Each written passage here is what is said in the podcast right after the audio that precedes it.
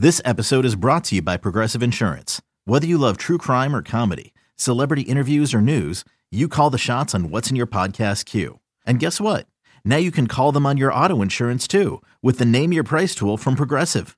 It works just the way it sounds. You tell Progressive how much you want to pay for car insurance, and they'll show you coverage options that fit your budget. Get your quote today at progressive.com to join the over 28 million drivers who trust Progressive. Progressive Casualty Insurance Company and Affiliates. Price and coverage match limited by state law. This is A's Cast Live, your comprehensive look at the Oakland Athletics. And the pitch is swung on, hit the right field, hit deep. Whitefield going back at the track over his head and over the wall. Do you believe that? And 29 other MLB clubs.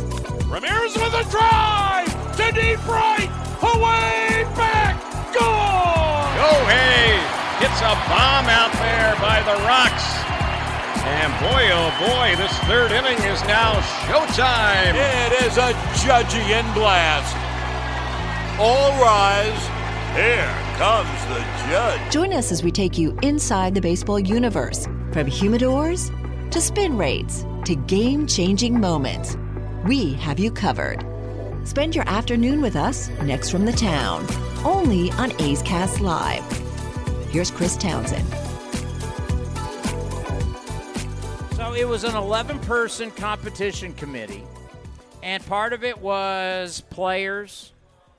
But in this committee, what they were able to do was to change some things in our game that is going to dramatically affect how the game is played on the field. And it's going to address a lot of things that have been a problem. Baseball over time, and we just celebrated the 0 2 team. And the O team was great, and it was magical, and baseball was new, and all these things were going on. And how cool was it? Thinking outside the box, as they like to say in Silicon Valley back in the day, which now people hate that. But yeah, they were thinking outside the box. We don't have the money. We've got to figure out how to compete when we're not going to be able to spend all this money on free agency. How do we compete? And then next thing you know, technologies come into our game. New technologies come into our game. And over time, innovations were good. And they were good for players. And the way we train our players and make our players better. How they eat, how they work out, how they take care of themselves, how we train them. A lot of good things happen. But then over time, we started to realize our game may not be changing for the best. Our game might not be changing for the best from an entertainment standpoint. Maybe for individual teams it was good. But for the entertainment of our game, the launch angle revolution, the strikeout revolution, home runs up, strikeouts up, time of games up getting to a point to where the average game now over three hours ball not being put into play five six eight minutes at a time the three true outcomes up every single year shifts in baseball batting average down a fight between traditionalist and the new wave fan and the new wave fan i'm going to be honest with you was a jerk and has been a jerk. There's a lot of ways to enjoy our game, however, you want to enjoy it. Most of you, you want to show up, you want to watch the game, you want to have a sausage, you want to have a beer, you want to have some pizza, you want to have a hot dog, you want to have popcorn, your kids want to run around, you want to come up to the treehouse for a cocktail, you want to be outside, you want to enjoy baseball. That's the fun of it. That's the majority of people.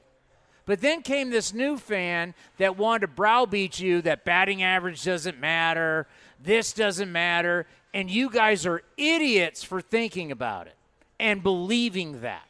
And they browbeat you really for the past 20 years over it. Well, these rule changes are going to change so much of that. Because the reason they wanted to tell you batting average didn't matter is because batting average was going down because they wanted what? They wanted home runs. It's a home run revolution.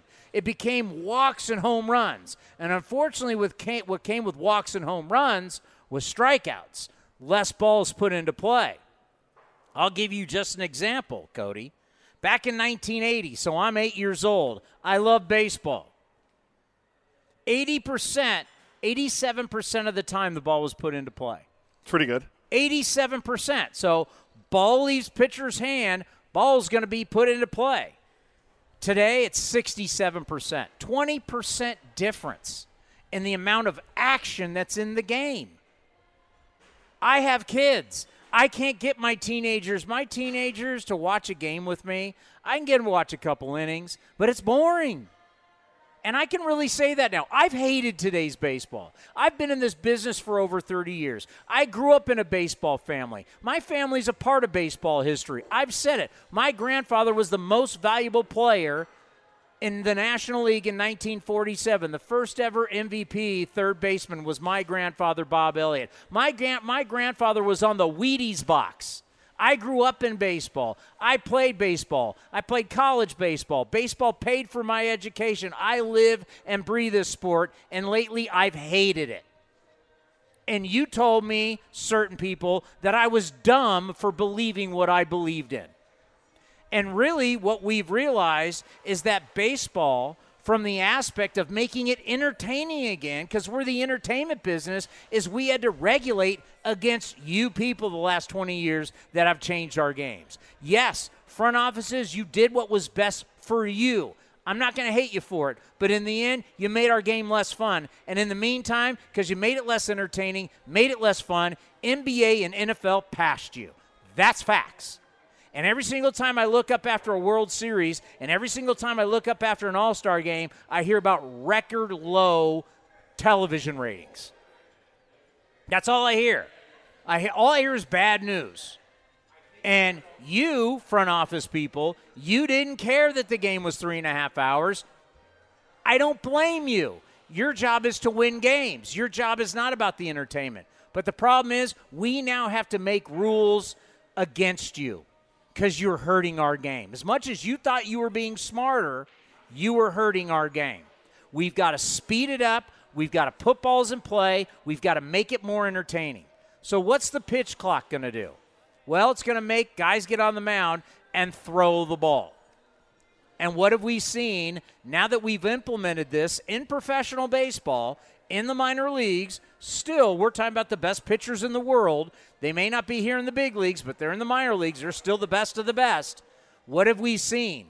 We've seen less strikeouts, we've seen less walks, and we've seen number one, faster games. You want the averages real quick? Love it. Triple A, two hours, 43 minutes. Double A, two hours, 40 minutes. High A, two hours, 34 minutes. Low A, two hours, 36 minutes. Now, Major League Baseball average, three hours, four minutes, down from 310 last year. So basically, you're taking 25 minutes away. And what, what, what, what happens and bothers me is I've heard people say, well, I don't want I don't want my game to be shorter, less action. Look at last dive bars in the house. My man, Brian, last dive bar. Let's go. Tree has. Look at all the prizes he has for you. Look at his pants.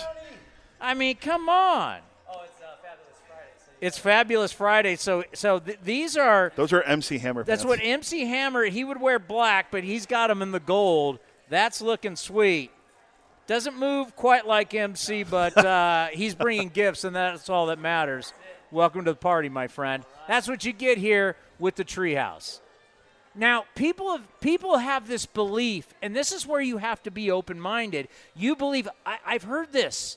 I've heard this from our buddy right field Will. I've heard this from Amelia Schimmel. I don't want less baseball. Folks, we're not giving you less baseball. The amount of time, the difference, the action doesn't change. This is where you are all very smart, smart people, and you need to understand this. We're still playing nine innings, There's three. There's still three outs per in, uh, half inning. which is how many outs? 27. That's that Pennsylvania, California. 54 total if you add up both sides. So we're not we're not we're not taking away your outs. We're not taking away your innings. We're taking away dead time. This is less standing around, more action. You have to understand that. We're still playing 9 innings. 27 outs. That doesn't change. It's the dead time is gone. and where this is going to dramatically affect teams. Well, it's going to it's, it's going to change. Stolen bases are coming back into vogue in the minor leagues because of you can only throw over twice. You can't hold the ball as a pitcher forever. Stolen bases and, and athleticism is coming back. Great for the game. Mets have a guy with 70 steals in low A. The way you build your team defensively and with athletes, you're gonna, you know, these these these these teams that rely on home runs and walks, you're gonna have to rethink that. So if you're like the Giants, you're the Yankees, the way certain teams are built, you got to rethink that. I mean, you're gonna. I mean, seriously, batting average. We'll get to that with the shifts, uh, but we're talking about the pitch clock now, where you're gonna see the biggest difference is innings seven, eight, nine. 50 of the slowest workers in baseball. Guys that hold the ball and don't deliver the ball at a fast pace. 47 of the 50 are relievers, and they're late inning guys. We're so used to the late innings coming to a screeching halt, and we've accepted that. That's no longer. So I'm going to sit on the mound. I'm going to huff and puff and blow your house down, and I'm going to throw it, and then I'm going to get it back, and I'm going to wait, wait, wait, and then I'm going to huff and puff and throw it. Those days are over. You got to get on the mound, or you're going to get charged with a ball. You got to deliver it. So, probably the pitch clock, the biggest change. I think the second biggest will be in starters and how far starters go, which, oh my God, Cody, will affect how guys actually factor in games with yep. wins and losses. Wins might matter again. Uh, the last part of the games are not going to slow down. They will keep that pace, and how relievers are taking so much time, they won't be able to do it. And that means at the end of the game, with those 100 and this guy throws 103 miles an hour, we're going to see velocity come down, strikeouts come down, and pace increase. If you look at the, and you brought up the 47 of the 50 guys in pitch tempo or the slowest of relievers.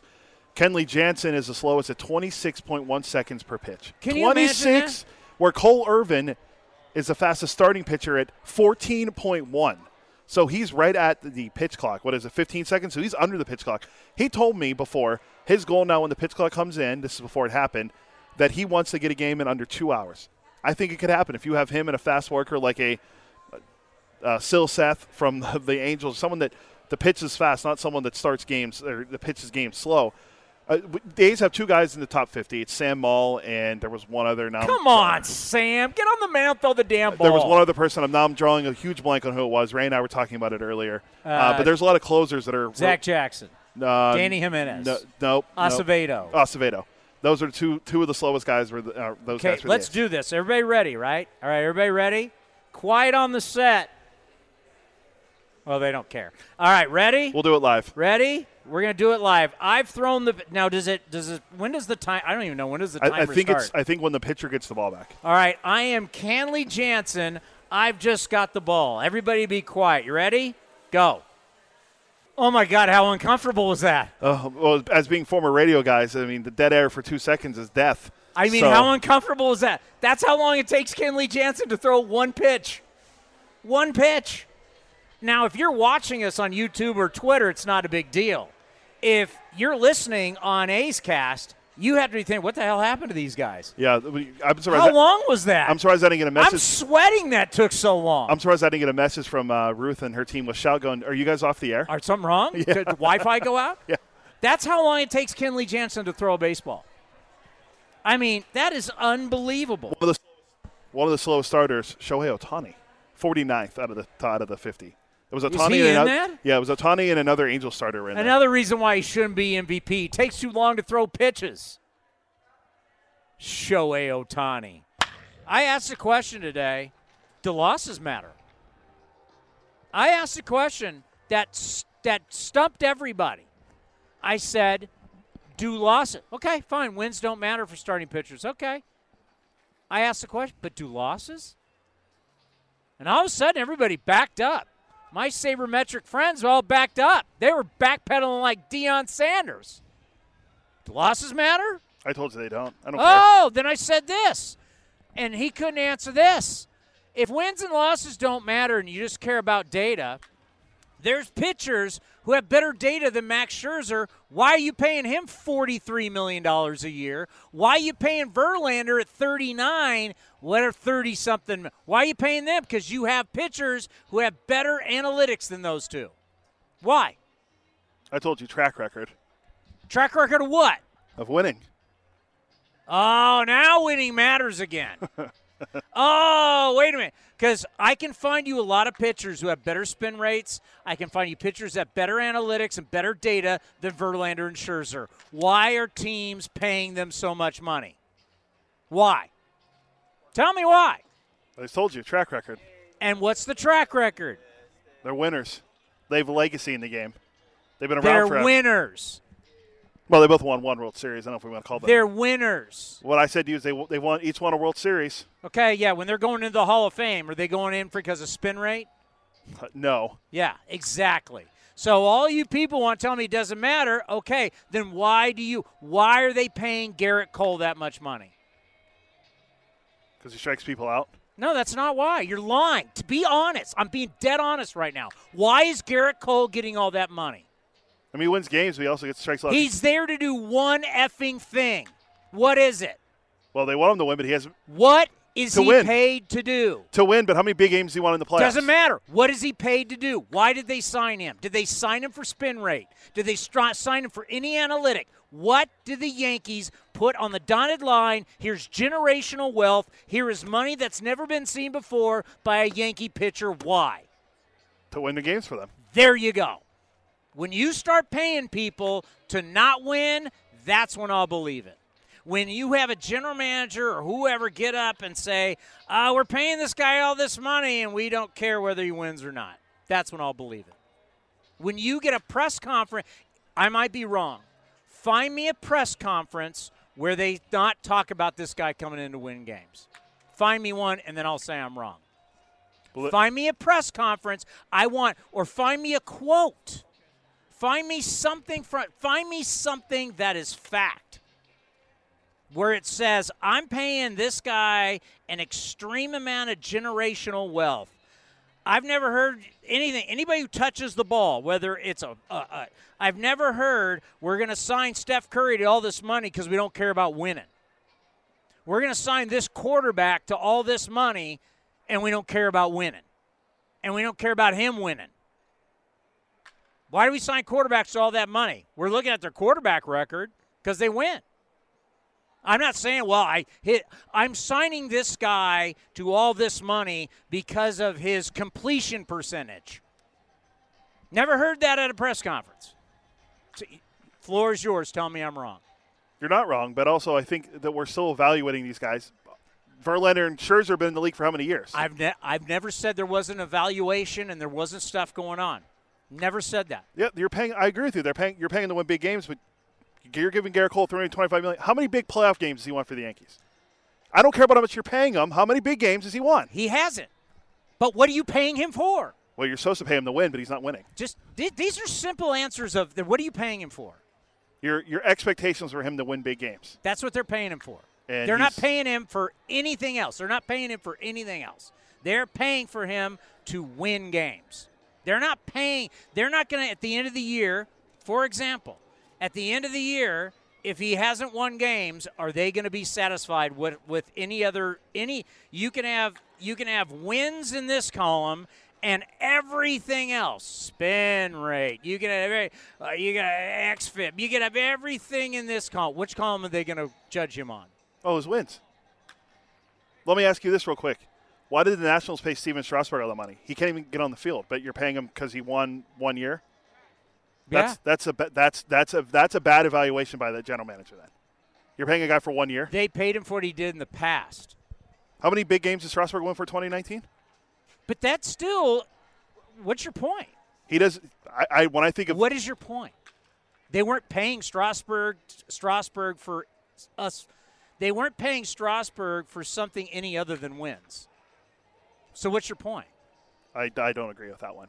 what were they paying him for Let's see. Uh, potential strikeouts. He always had a decent ERA. He never That's won a lot of games. So you're telling me they paid Strasburg 245 million based on his strikeouts? That's what they paid him for. They paid. They guaranteed someone two hundred and forty-five million dollars because the number one thing they care about is him striking people out. He's won a he's won 20 games how many times in his career? You're you're like you're like trying to make yourself look better in this. I'm trying to ask you two. I'm paying you 205 million, 245 million for what? What am I paying you for? And you're saying strikeouts? I'm telling you, he's won 18 games once. I let's. But every other year, he's had a good ERA and a lot of like strikeouts. This. It's like this. What are we paying you for? It's a good question. But what are we paying you for? Well, I mean, We're re- paying. We're to do it, to do a job. correct, and you have job responsibilities. But but I'm not evaluated off of wins and losses. I'm evaluated off a lot of other things other than wins and losses. but these That's my point. I don't care about wins. If the guy does other things and the team goes out and they lose two one, that's on then, his fault. Then there's no point. Of, no one ever said it was. So I don't care about wins. Then that's my point. Then why are you paying him? I can get anybody. I I don't need to guarantee somebody. Because he's not hitting home runs and driving in runs. I don't need to pay someone 300 million to just give me innings. Right? Yeah, I, I'm over this debate. It's it's silly. I'm not, I'm never going to. But the people that like me who don't think wins matter, it's I'm never going to be right. And then in 10 years, when we're paying guys off of things other than wins, so you're going to go, oh well, Oh, I, I, I've surrendered, but I just want to know why do we pay certain guys exorbitant amount of money? Because teams can. That's why. Why did the Giants give Carlos Rodon 22 and a half million to Why? win? To win Why? how many big games has he won? It doesn't matter He- whether they they've paid him it. for one year. I get it, Cody, but it's whether they've. You're, you're debating whether they've done it or not. I'm asking you why they pay them. because your expectation is to win games. But So I'm- then, so then, can we just end on that? yeah, Can we just end on that? That they're paying them to win games. yeah, Now you can say whether they've won them or not, but the the the the, question is, if I give a guy this kind of money, what am I paying him for? your expectations for him to win, the team to win. And what goes with team winning? Well, you would think pitching wins, but that always doesn't matter. That's all. That's all I've asked. I've I, I haven't asked anything else. I just asked why are guys getting generational wealth? It's to win, right? Yeah, Why do we pay Steph? What are we paying Steph Curry for? Three pointers. He hits more. Th- is he just getting paid for three pointers? no, but he does other things But he's getting paid to do what? to win. But he also puts up a lot of numbers. Because winning does what? Puts butts in the seats. That's the thing. It's like it's winning. It's like we're all trying to figure out ways not to win. That's all I got. yeah, All right. You know what? I don't know what matters anymore. I don't even know why you show up anymore. I don't, do we care? Does do we even care? Do we care about wins and losses for teams? Can we at least still care about that? I still do. I'm- I mean, I don't. Do we still care about wins? Do we actually care about teams winning still? Do we care about that? I mean, we're, we're talking about the Dodgers. Well, we were talking about potentially setting the record for most wins. Oh no no no! We can't talk about their wins. We got to talk about all the other stuff that. How many home that runs they sells. hit? Yeah. Did they, how? What, what, what did they strike out? How many pitchers? We don't even know who they got. That's another thing we got to talk about. Are the Dodgers more dangerous because they've succeeded with the injuries? Yeah, I think so. I mean, look at their pitcher. Look at their pitcher. So, some people are going to say no.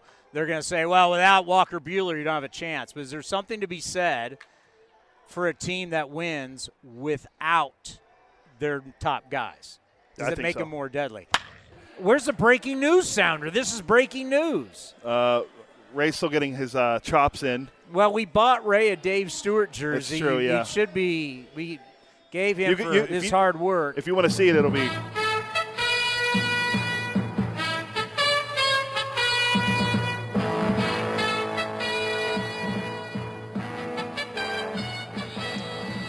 Live from New York on the ABC Sports Desk, I'm Chris Townsend. Your news. James, according to Martin Gallegos, covers the A's for MLB.com on Twitter, per Mark Kotsay from his media session. James Kaprielian, also known as Cap, laceration on his middle finger was caused by extending his arm out while putting on his shirt and hitting a poster on his wall. Kotsay said the hope is Kaprielian will only miss me? one turn in the rotation. Are you kidding me? Let me read that again. You can't pitch because you hurt your finger putting on a shirt on a poster? You gotta be kidding me. Yep, he was scratched with a right middle finger laceration. That's now the second ace pitcher that's had a middle finger issue. The other one being Paul Blackburn. He's out for the year. No, this isn't a his isn't a laceration. So, like I said, Cap's laceration on his middle finger per Martin Gallegos, Mark Kotsay's media availability in the dugout earlier today, which we would have saw when we were down on the field, which we are not. His laceration on his middle finger was caused by extending his arm out, so meaning he went like this, I guess, while putting on his shirt and hitting a poster on the wall, per Mark Kotsay. The plan is hopefully he only misses one start in rotation. So he goes to the He's bullpen. already missed a start because they put him in the bullpen. Now he's back, and then he's not back. Uh, from what I've been told from my sources, uh, Austin Pruitt will start tonight. Might be a bullpen game. There's your news. All right, I, I, I, I, I. Move over uh, uh, pitch clock, which if you turn on MLB Network, uh, they're not doing it right now, but they were doing it uh, during the Phillies Nats game. They had the pitch timer when Syndergaard was pitching, and they were seeing how fast he would go to the mound, mound Hey. to the home plate. Hey, let let let let's let's be honest here. We're in professional sports, and you either deliver or you don't. And in the end, when you don't deliver, they will move on from you. And I, I have I have gotten into the James Cap corner on a lot of things. I have said, and I kind of mentioned this with David Forst, who didn't run with it yesterday, by the way. I, I, I, I extended this to David and said, okay. I mentioned it about my theory about Cap. I mean, the same thing with Cody Thomas, who we're seeing. Guys have lost years, these very important years in your career. James Kaprielian was drafted in the first round by the New York Yankees, 15th, 14th, 15th, something in, in 2015, I believe. And when you're drafted at that point, they're drafting you to be the dude. They're drafting you to be this guy.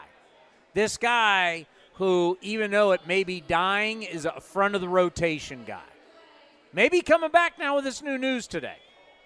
But you, you're supposed to be somebody coming out of UCLA who vaults through the system, gets into the Yankee rotation, and starts winning games and help them win games. That that's why they're drafting you the first round. Because if you're not, if they're not drafting a pitcher, you might as well go get a hitter, a guy that's going to help you. But they're drafting you the first round because they think they think you're going to help them at the big league level. Yes. That's why you're taken in the first round, second round, third round. Eh, you might go away. We're talking about the kid from Atlanta who went in the 11th round. um, Vaughn, Grish- Vaughn Grissom. We're talking about it. You draft a guy in the 11th round and he turns out to be this guy. Oh my God, that's golden. But first round, you're expected to help at the big league level. Boom, Tommy John hits. Happens. All right, gonna be timeout. Well, it doesn't go smoothly for James. And that time lingers, and there's rehab after rehab. So, this time that he's supposed to learn how to become the guy, he loses that because he's a rehab guy. He's not pitching in games, he's not competing, he's not learning to be that guy. Finally, trade leaves New York, comes to Oakland, land of opportunity. You're going to get that chance once again to be that guy. And now you're finally ha- healthy, and what's hit? What hits? COVID. COVID hits. Now you don't even have a season. So they throw you in an alternate site In San Jose. in San Jose at San Jose Municipal Stadium and you just work out. So now you have spent X amount of years of the learning curve for you to be that guy, the dude. You have spent practicing and rehabbing and not pitching. And now all of a sudden, and that's why I keep trying. I've been throwing it out there. I do it on this show. I've been doing it on my NBC hits. And I keep reminding everybody he's not a kid. He's 28 years old. He's in his prime. This is when he should be that guy. He should be a top of the rotation guy. He should be going out there and everybody's like, it's win day. It's win day. Who's on the mound? It's Kaprielian. It's win day. But we don't do that. Why? Because he's never developed into that guy. And what he's done this year, he's been a five inning guy. They don't have the confidence in him to go more than five. And a lot of that I blame on us. You should, I don't care what the numbers are. To hell with the numbers. You got a bad season going. Allow the guy to learn how to do that, and you don't allow him to do it. Shame on you. And now you take him out of the rotation because the last four starts, I got the information here. Last four start, last five starts, 0 4 with a 6.46 ERA. Bad. He had a stretch there pretty good, but he's been bad. Was it 33 straight starts? He hasn't gone in the seventh. Is that what it is? I think it's 33 now. Yeah. 33 straight starts dating back to last year, six innings or less, worst stretch in A's history. Fact that you haven't got an out in the seventh inning in one start, not good. And you know, here you go. This is September. This is it, Cap. You got all these other guys coming. Here's Langeliers. Here's Sears. Here's Martinez. More guys coming and they put you in the bullpen. We've watched him work out. He's gotten in these extensive workouts to build up for this start. And then what happens? Bang! You cut your finger putting on your shirt and hitting a poster? That's what that's a what poster they that's what they're what? Uh, I don't know. Good question. Whatever's a in the poster? maybe in the clubhouse. I don't know. Or at home. Good question. Who knows where it happened? I, I, I just I I I don't. know. I mean, you just you start wondering. I don't think there's a problem, but if if Cap is not here next year with the A's, will we look at this scenario and say, "Remember, yeah, couldn't make that start because he was putting on his shirt and he hurt his finger on a poster." Uh, that should, that might be one of the things that gets brought up for sure. That this, I'm Like at some point, I'm looking at our game notes and caps. The caps not even in there because of the. I think because the, they probably knew about the injury. First thing in here, you look at the second page. It's bullpen notes. So, I, I you, you only have so much patience. I mean, obviously they took it in a in, in the year of discovery, as we have dubbed it.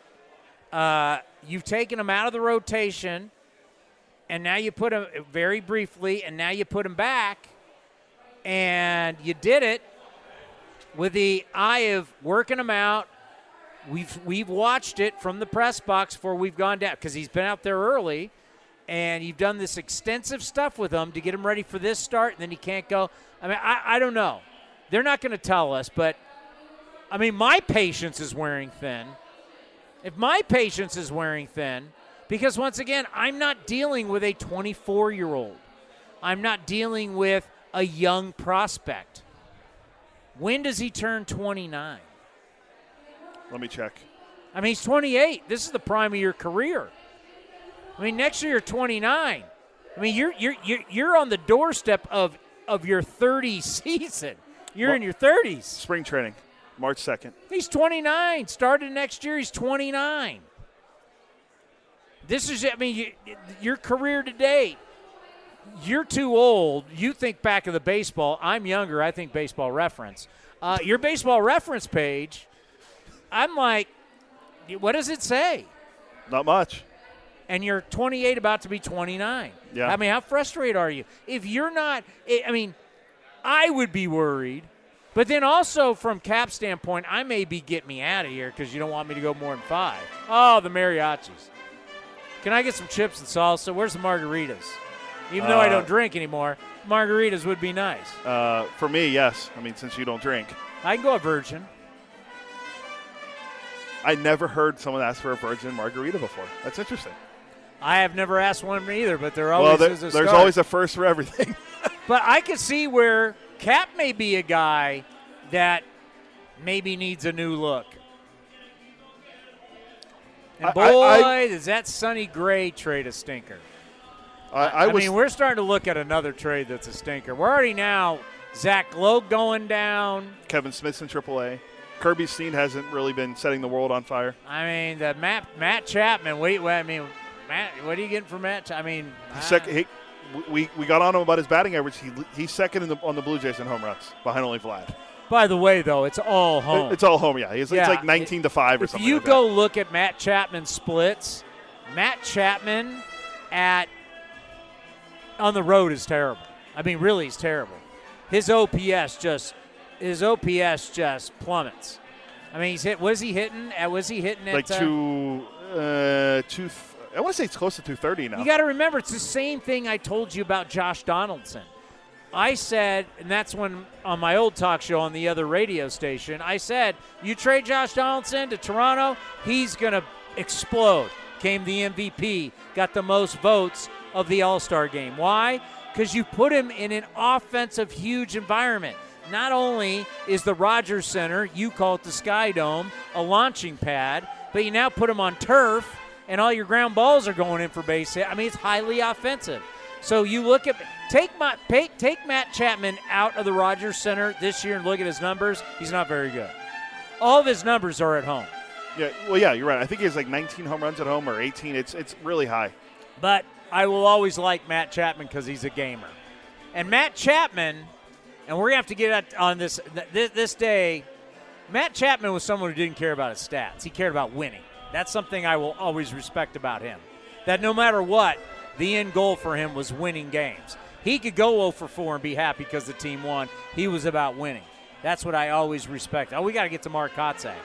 I just, I, I really wonder future of James Kaprielian. I'm with you. An injury like this, I mean, I'm shaking my head. He could. My thing, real quick, forget the Kotsay. I thought he could have been that super reliever for the A's since he only goes five. He could be a perfect guy in that, that extended bullpen role. But he's supposed to be a starter. I know. Well, hey, Josh Hader was supposed to be a starter. But Hader was when was Hader moved though? Uh, well, he went from the Orioles to the Astros to the Brewers. But at what age was? Oh, he was in his yeah, he was in his early twenties. I mean, we're talking. He's 28. He's he's he's months away from being 29. October, November, December, January, February. I mean, Andrew Miller. He's five months away from being 29. Uh, I got to find new, better examples. I always use Miller because, but he's like the one guy that went for being a starter. How many? Look up Ray real quick. How many starts has James Cap had this year? I think it's 22. Yeah, 22. Then he had the 11 starts last year. He didn't go, but you could double check. But I'm pretty sure it's 22. I mean, that's not a lot. We're not talking about a body well, of work here. At by the time you're 28 years old, Ray's trying to find out on the back of his baseball card.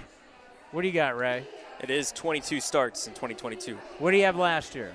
24 with 21 starts of three appearances out of the pen. And now you're going to be 29. Can't go past six innings. I mean, you're still cheap. That that that that's yeah, something that plays. Go. But I mean, at some point, if I say right now, the rotation, opening day, next season, top of your head, Cole Irvin, not not knowing who gets traded or what moves could happen. Cole Irvin, Blackburn, Paul Blackburn, Sears, Sears, Waldichuk, Waldichuk, Adrian Martinez. Well, where's Cap? Are we forgetting someone? No. There's no one that's on it. There's no other one else that's hurt. Yeah, yeah. There's where's Cap? Where's Zach Logue? We're freaking someone out. I swear I thought there's another starter we're missing. Okay, yeah. Where's Cap? Well, I mean, long, long, Cap, long Cap, relief. Cap technically should be that third guy. It should go Cole. You were right though. That is a Jason Schmidt. It sounds like is that Jason Schmidt? That's Pirates legend Jason Schmidt. Don't you forget that. That is true. Uh, I was thinking Cole, Blackburn, Cap. That's how you should say it. And then Sears and Waldichuk. But now I, I don't know exactly how you look at Cap. I, and then if you go into spring training and knowing God knows no one's going to go anything extensive, I, I just I don't know. It's interesting. It becomes kind of a wild card now. What what to expect, especially a guy who's had 33 starts and hasn't. I mean, it's average this year. He's averaged five innings a start. Yeah. And he, he's going to go, what do was 22 starts, and maybe he gets one or two more because they said they hope he only misses his start with the finger laceration. This is, tw- what do we have, 22 games left? Uh, 24, including tonight. No, no, no. It's less They're, than that. We're 50 and 88. So that's 130, it's 130, what is that, 138? Yeah, so plus 24. Right, we're 50 and 88, correct? Yeah, I'm just going to do the schedule here after I'm not count this game. 1, 2, 3, 4, 5, 6, 7, 8, 9, 10, 11, 12, 13, 14, 15, 16, 17, 18, 19, 20, 1, 2, 2, 20, 23 games. Yeah, so 24 including tonight, yeah. So he's out. So maybe he makes three to four more starts? Uh, three? Three. Well, it's figure every five days. Oh, six man rotation now, right? I mean, eh. So maybe two starts? We'll see.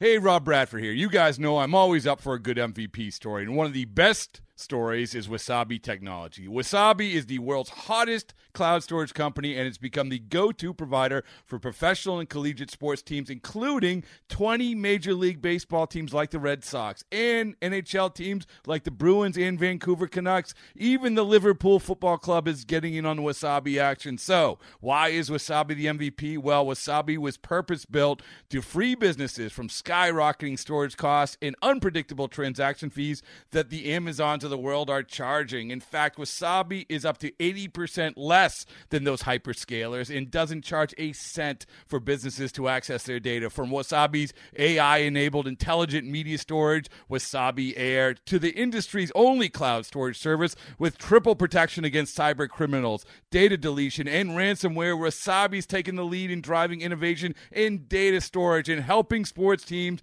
to unleash the power of their data. Wasabi, another Boston based championship team. Okay, picture this. It's Friday afternoon when a thought hits you. I can spend another weekend doing the same old whatever, or I can hop into my all new Hyundai Santa Fe and hit the road. With available HTRAC, all wheel drive, and three row seating, my whole family can head deep into the wild. Conquer the weekend in the all new Hyundai Santa Fe. Visit HyundaiUSA.com or call 562 for more details. Hyundai, there's joy in every journey. Well, it's been a jam-packed show, so we really haven't had time to talk about the significance of today. But the major significance for us, and we really want to thank you, the A's fans, is today we can officially say we've reached 5 million downloads. 5 million since 2019. We are by far the number one podcast in Major League Baseball. But we are far more than a podcast. We're really like a radio station that basically is a podcast, as we give you information and we give you entertainment 24 7, 365 we never go off the air. Most teams haven't put the effort in. They'll have somebody do a podcast and they put it up. No one has put the effort in that we have to give you something that's every day, all day. And we want to thank you because without you, we don't get to these numbers. When we created this in 2019, we had no idea we were going to do a live show. That came off Dave Kaval and uh, one of our old bosses of wanting to do a opening day show where it was a four-hour show. We had never gone live, and we had never done commercials. And I'll never forget them asking me, "Could we do it?" And my answer to everything is, "Of course we can do it." And I had no idea whether we could do it or not. And I remember being right here with Joey the Italian Stallion, if you remember Joey Liberatore. Now runs the Ducks. And he had all these commercials. We literally had no idea. We were going live. The sun was coming up. Our old COO, Chris Giles, was was doing the uh, was doing the television hits with the morning shows. Sun's coming up. It's opening day. It's a day game, and we go live. And that was how A's Cast Live was born and literally Joey had to go over and listen on his phone to see if it was working. I was started I started the show and I didn't even know if it was working. We didn't take I didn't take a break for three and a half hours. I did three and a half hours straight, and they kept bringing me guests, and I kept talking. Three and a half hours. Finally, we're going to take a break. Once again, we don't know if the commercials are going to work. We go to a break. He hits it. The commercials work. We took one break for two minutes because that's all the commercials we had. so basically, I talked for four hours straight. I went up, took a quick break, then did an hour pregame show, did the game, postgame show. I show up the next day thinking it was a one off, and they go, uh, everybody really liked it. They want to now do a show. I went, oh my God, are you serious? But that's kind of how we have evolved. No, you know, I'm going to be honest with you. I don't think there's very many people other than I'm not going to mention all of their names, but there's a very small group that actually believed we could do it. And one is Dave Kaval, who we really have to thank. He believed in it. But I can tell you, most, I, I would say 98%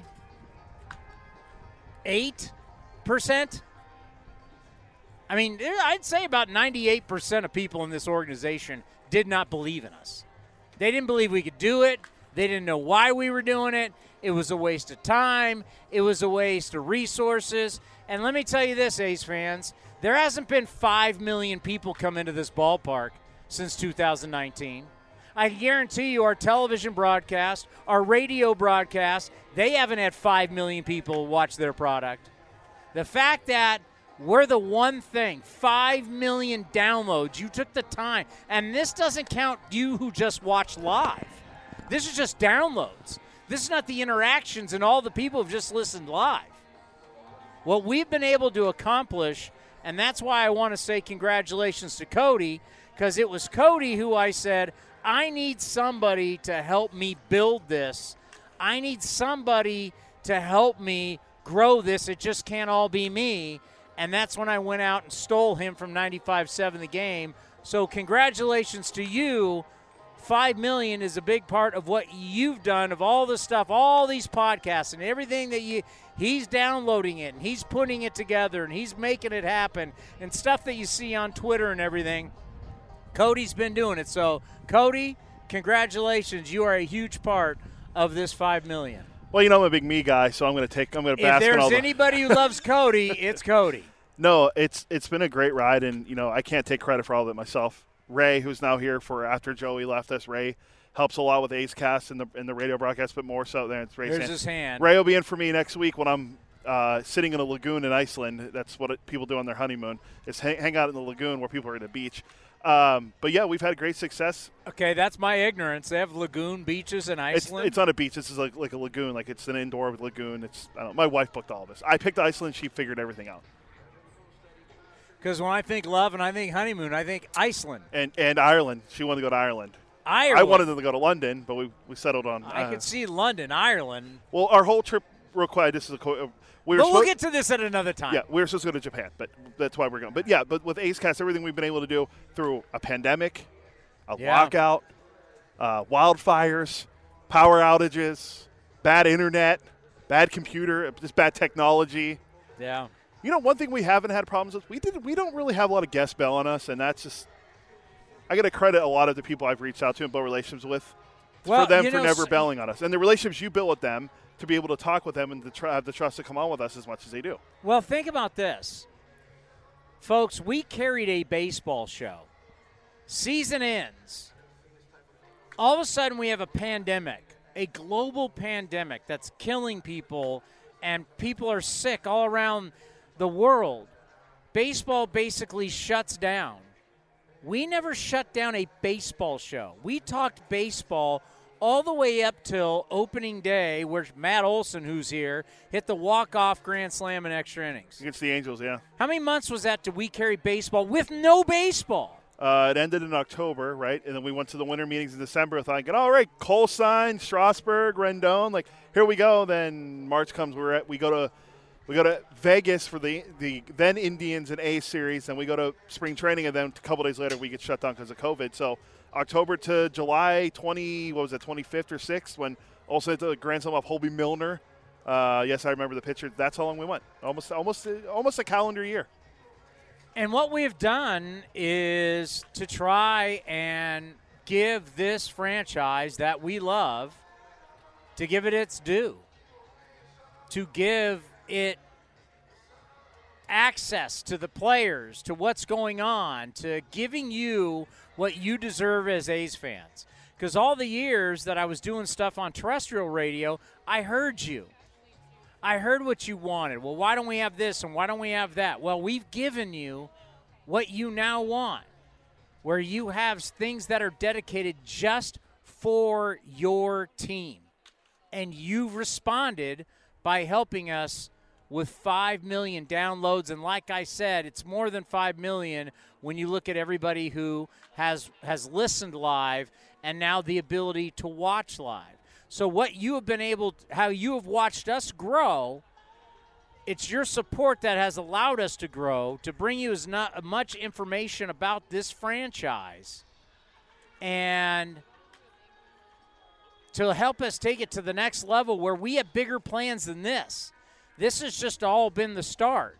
So we we need to thank Catherine Aker, Delaire, DA.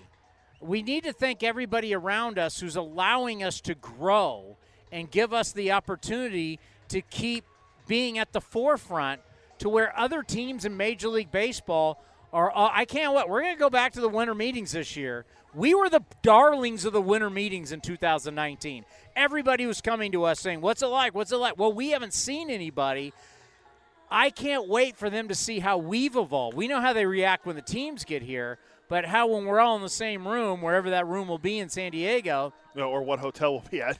To, to, to now show them how we have grown, grown, progressed. Here's our numbers. Here's what we're doing. We have advertising. We're monetizing it. It's really a cool thing. The A's have been at the forefront of a lot of different things in baseball, and that's what we're doing from a multimedia perspective to where look how we're now tied in with NBC Sports California. I do hits now every single day representing A's Cast that's on our cable station. So you got A's Cast that's being seen by cable, streaming. We're on YouTube, we're on Twitter. Our game has changed dramatically over time. Yeah, and the, adding the visual element to it, I, I know people don't really care to see, maybe not see us on television or on YouTube and Twitter, but they care to see our players and opposing players. You got to see Matt Olson today. Uh, Why would they not want to see us? Uh, I don't know. I have a face for radio, as they say. Wow. Uh, yeah, I'm taking shots myself. But you got to see Matt Olson today. You got to see a Ken yeah. Waldichuk. You got to see Ron Washington. You get to see the field. Yeah, here, I'll stand up so people can see it. I mean, we, you know, I mean, when guys come in, they're taking ground balls. Normally, they're taking ground. Oh, they're staying out of the heat today, basically. But you get to no, see. Wash was hitting. Wash was hitting the balls. You get to see. You get to see all the stuff going on behind us, and we give you access. Like, think of all the players. They just think of the XAs we've had recently. Josh Donaldson, Matt Olson, Matt Chapman. We're not getting that unless we're right here. We're the only show in Major League Baseball. And I would like to say, of any of the big four sports, that's NFL, that's NBA, NHL, and Major League Baseball, I don't know of a, another show that's on the field where basically every game, Monday through Friday. Yeah, I don't think, I can't think of one. Not. I can tell you in the NFL, I've traveled all the NFL stadiums, and I was able to do my pregame stuff with, but that was just from my phone, wherever I I get the best reception. No one was doing an on-field show in the NFL. Nobody. I didn't see one. I mean, what we do is so unique. And yeah, we may be crowing a little bit, but you know what? We should of what we've been able to accomplish. I don't think anybody else in sports is doing what we're doing. You're not seeing the NBA. No one's on the basketball court doing a show during shoot around. No, no one, no one's doing it on the ice in the NHL. No, but no, we've seen teams try to start doing what we're doing. The Sharks have done it. The the Ducks are doing it now. Our old cohort Joey Liberatore. Yeah. Matt Olson saying how much he loved A's Cast and he watched A's Cast back in the day. Uh, how are you? Good, good. How about yourself? Uh, we're doing real well. We just hit 5 million downloads today, become the Major League leader in all of podcasts in Major League Baseball. And of course, you've been a part of it for years. It's great to see you. Yeah, good to be back. Uh, see some old faces and, and uh, you know, try to get a win. Let's be honest. It's got to be weird to be back, right? Yeah, you know, it's different. Um, obviously, playing here on one side for, for so long and um, going somewhere else, coming back, it's a little different uh, being on the opposite side, but uh, you know it's cool. So you already got to play against the A's earlier this year, so you got to see that emotion. But you know, for all the A's fans listening, what, what this organization will always mean something to you. It's where you're drafted. It's where you were brought up. Just just leaving here, what was that like for you?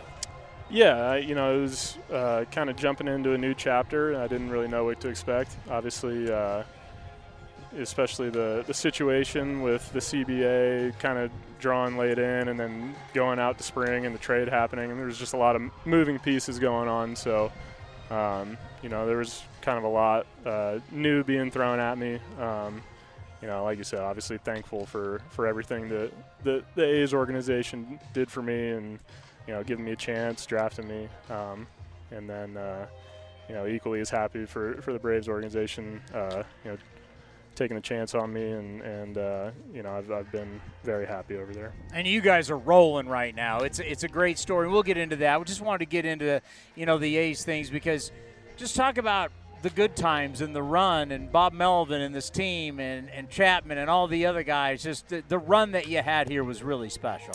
Yeah, it was good. Um, you know, I, I think. Uh, there's actually a lot of similarities between uh, you know our A's team that we had and, and this Braves team. Um, you know, I think here in Oakland, everybody uh, didn't necessarily look at us as the biggest threat, uh, being you know kind of newer young core coming up and. Uh, had a couple good years there. Obviously, nothing too deep in, in the playoffs like they did last year, but uh, you know, kind of the same thing. Everybody uh, doubted the Braves a little bit last year as far as you know regular season record and and uh, matchups in the playoffs. So um, you know when when that's the case, you kind of thrive off of it, and you know it's it's something to rally behind. And uh, you know I, I think uh, it, it, contributed to our success here in Oakland when when we were all here, and uh, you know their success last year. Uh, you know winning winning it all. You know, when, when Chappie was here, I wanted to give him the opportunity to speak about it because a lot came out in the athletic about what he was offered, what he turned down, and all of that. And A's fans wanted to know.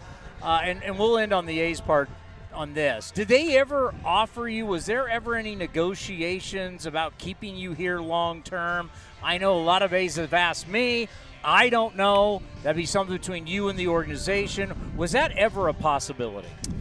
Um, yeah, you know there was there was definitely conversation. Um, a little more early on in the career. Um, you know, it was it was something that uh, you know I think uh, I don't want to uh, get too far into it, but uh, you know I, I, think it was it was expressed that uh, would have liked uh, you know the chance to to sign a long term deal um, and you know just kind of never never necessarily came to fruition. Obviously, we got you know traded over to Atlanta, and uh, you know we were able to work something away uh, you know fairly quickly. But uh, it was something that I was I was always interested in. And let's end on this because we know you got hitter meeting going up. Just. Mm-hmm. Going back home, this has to be so special for you and your family. What has this been like for you? It's been great. Um, you know, a lot of a lot of familiarity coming coming into a spot that you uh, grew up in, and uh, you know the fan base is great. Um, you know, I, I can't say enough for, for all the Braves, uh, for what the Braves have done for me so far in this short amount of time, and uh, you know, uh, excited for, for the next few years and uh, hopefully some more winning baseball. Well, you were always great to us here on A's Cast Live, and I've said it many times. If it's all, when I look at all the guys that we've lost you're the only, you're gonna be the one I miss the most. I think your your career is gonna be unbelievable. I think you're gonna get voted someday for the Hall of Fame, and to watch you grow from a right fielder, we're all angry you were out there to being one of the best first basemen in baseball. Welcome back. It. You're always gonna be an A in our eyes, and good luck the rest of the way, and good luck the rest of your career. Hopefully, we'll be able to do this more often. Now we see each other every season start next year. There we go. The Thanks, great Chris. Matt Olson right here on A's Cast Live. Well, we've had him on for years on A's Cast Live, and it's now great to have him in person. The great Ron Washington joins us here. As Was, we've taken it now and turned it into a TV show. Oh, okay. So it's just not audio anymore. right. We now got you on video. Uh, first off, thank you because you know how much this organization, uh, what you mean to it, and I know how much this organization means to you. It's got to be – a lot of blood, sweat, and tears for you out on this field. It's got to be great for you to be back. It's always wonderful to come back to Oakland. And, um, you know, they look like they're in a little rebuilding stage, but uh, I think uh, they're in good hands with Kotsay and his group. And uh, they do play, play hard on the field, and that's all you can ask for. Um, it's always walking down memory lane when I walk into this stadium because there are a ton of memories here. And I'm sorry I missed the 20 game win Yeah. streak party. I heard it was outstanding. I, I, wish I could have gotten here, but it just didn't work out. What does it mean to you that even though you weren't here, you were brought up a lot during that during that time in all the interviews? Well, it, it means a lot because I was a part of it. I mean, I was standing outside the lines.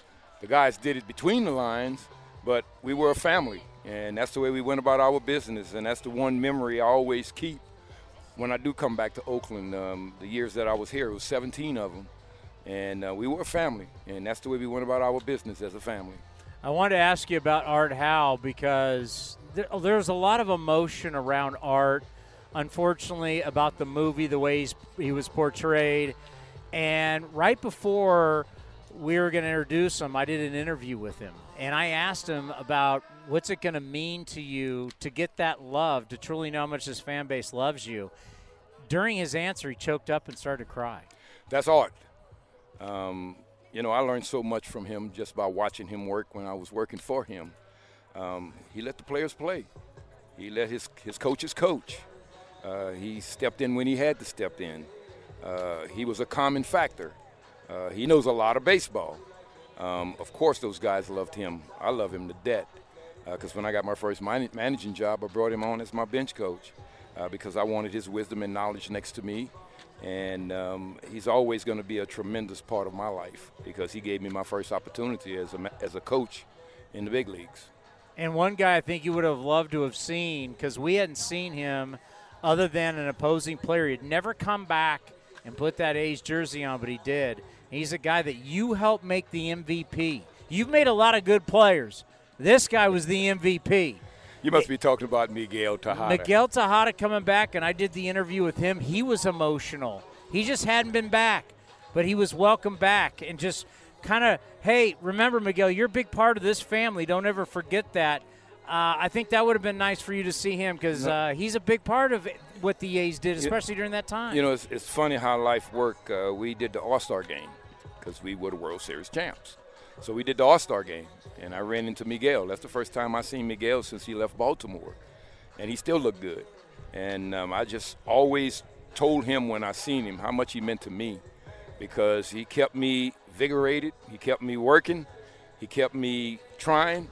The, the things that I've learned about infield play, I was able to start with Miguel, Eric Chavez, Mark Ellis, Jason Giambi those were the guys that gave me my opportunity to be a, a, major league infield coach. And from that point, it just grew. Yeah. And they were the reason that it grew because I was able to take my ideas and my visions and use on them. See, they were puppets. they didn't know it. Scott Hatteberg, we were talking to Hatteberg, and he's like, "No, Billy Beane and Ron Washington were not in my living room." that did not happen. No, it happened in Phoenix Municipal Stadium. We had the conversation. It did happen in Phoenix Municipal Stadium. Uh, that was a movie, of course. Yeah. But the conversation, it did happen. And the results of that conversation, it did happen too. Yeah. Because Scott Hatteberg turned himself into a hell of a first baseman. I want everybody to know it's hot out here today. And we've been doing this show almost two hours. This is where we do every home show.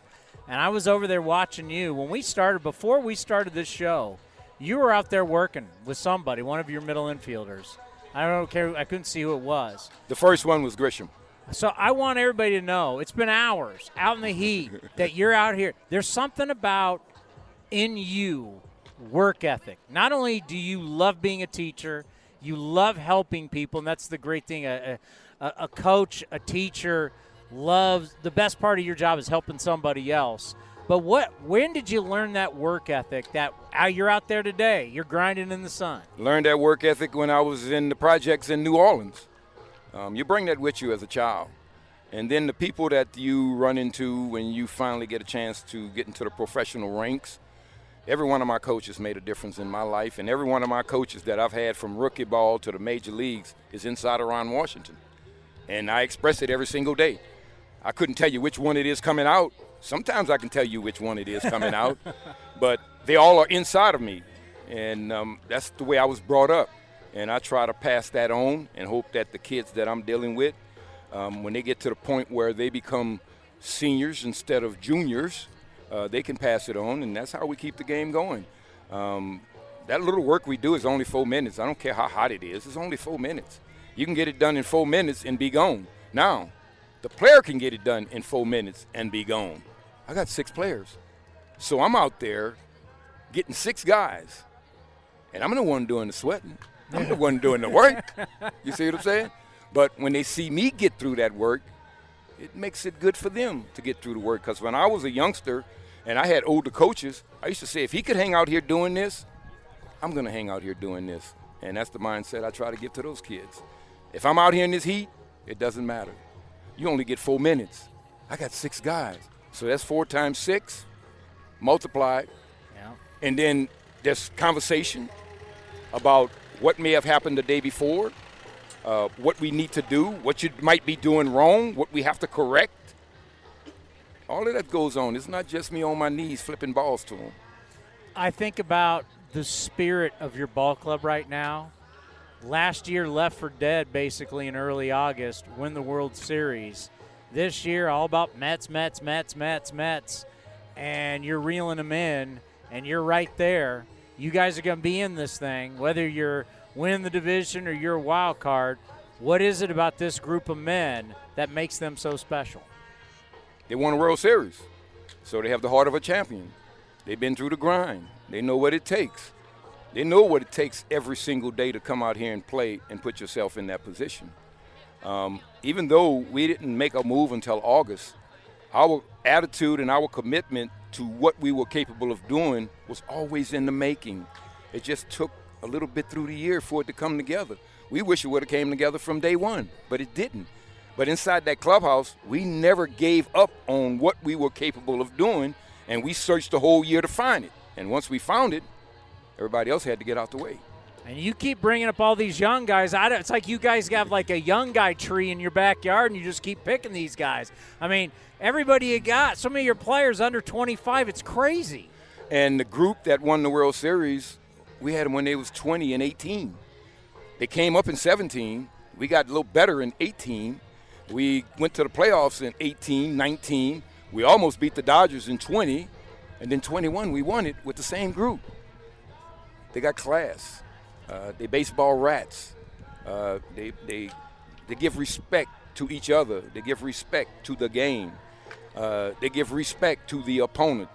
Uh, they show up every day to be the best they could, they could be for each and every one of the, their teammates. And, you know, that's, that's pretty hard to get together. But we just got a group of young kids that had that mindset. I think that Atlanta Braves does a good job of identifying character. Well, don't forget they got good coaches. Well, they got tremendous coaches. they do. They have tremendous coaches, yeah. and the coaching staff that they put together here is a very veteran coaching staff that uh, always keep the thumb on them. We never let them get away with anything, no matter how small. You see something, we say something. Something needs to be taken care of, we take care of it. We don't let nothing get kicked under the rug. And our kids respond to it because they know from day one, we developed a relationship, and they know that relationship is love. And I wear this every day. Just a little love. Sometimes all you need, right? Yeah, that's what we do.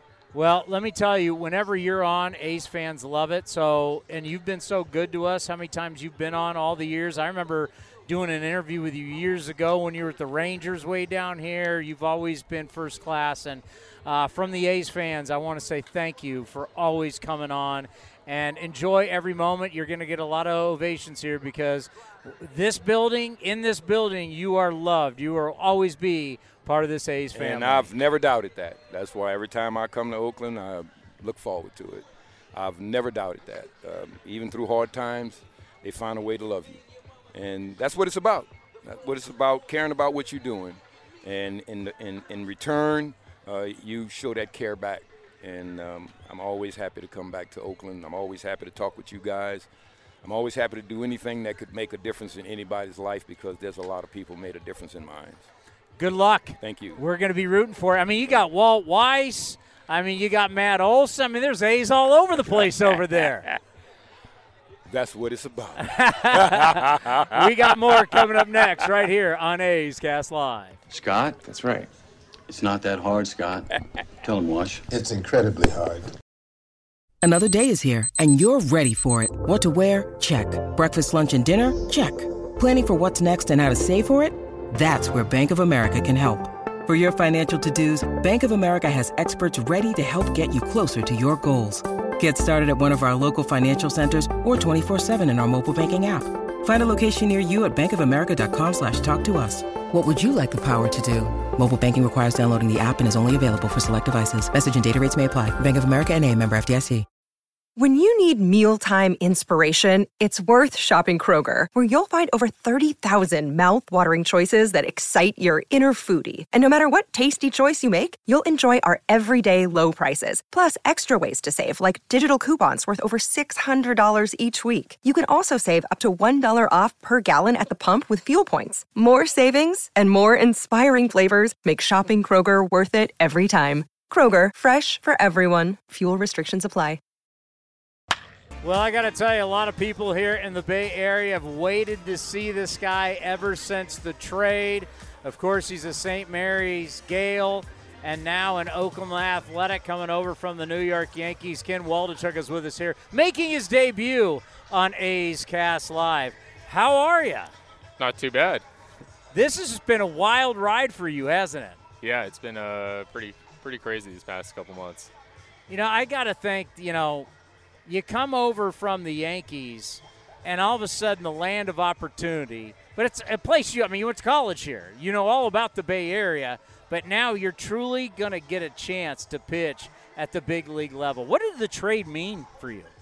Uh, yeah, it was um, it was pretty crazy at first. Uh, you know, getting on plane, uh, saying bye to everyone. Um, but it was awesome. Uh, I knew some people in the organization, uh, so I knew there would be some familiar faces, and uh, I was pumped to be able to get to work. And what would it mean? What did it mean to you to come back to the Bay Area? Uh, it's awesome. I mean, uh, there's a lot of people, a lot of like really good friends I have nearby that uh, I haven't seen in in a couple years.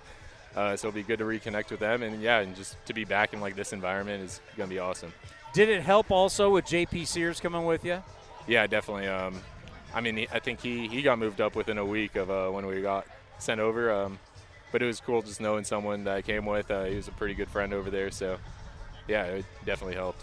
When you first talked to David Forst, the general manager, once the trade happened, what did he say to you and what he thought the plan would be for you? Um, I mean, I actually talked to Feinstein. Uh, Okay.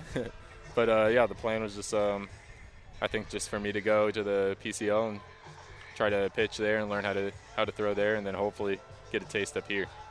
Yeah, unfortunately, you had to go to Vegas. When Feinstein calls you and you got to go to Vegas, you're like, oh, my. I mean, oh, I'm going to Vegas, but pitching there. We've seen just the horror stories about pitching there. But then you get the call up, and now it's for real. What was going on for you? Like, I'm now at the big league level and I'm getting my opportunity. Yeah, I mean, at first it was definitely I was definitely a little shocked. I got I got told and I, I was pumped, but I don't think it really hit me until uh, until I was on that plane uh, coming coming over here. And then how about the very first batter you face? First pitch, they're hacking against you. Yeah, um, yeah. There, I just had so much adrenaline. I thought, let me just let me just put one in the zone. uh, and put it in the zone. It was just right down the middle, and yeah, he just hacked and got a good swing off on it. I was thinking about it, thinking like if I was you, and you're up there, right? Heart's pounding. You got all this adrenaline. This is what you've wanted your entire life, right? And it's almost like they knew. It's like they were like every fast. They were swinging every fastball. I mean, it was like, and I could see where at first it's like, what is going on? But they came out and ambushed right away, swinging. But after that, you settle down. You start throwing your changeup. You start throwing your breaking ball. Talk about how once the once the emotion, I'm not sure the emotion never went away, but once you settled down, things changed for you in that start.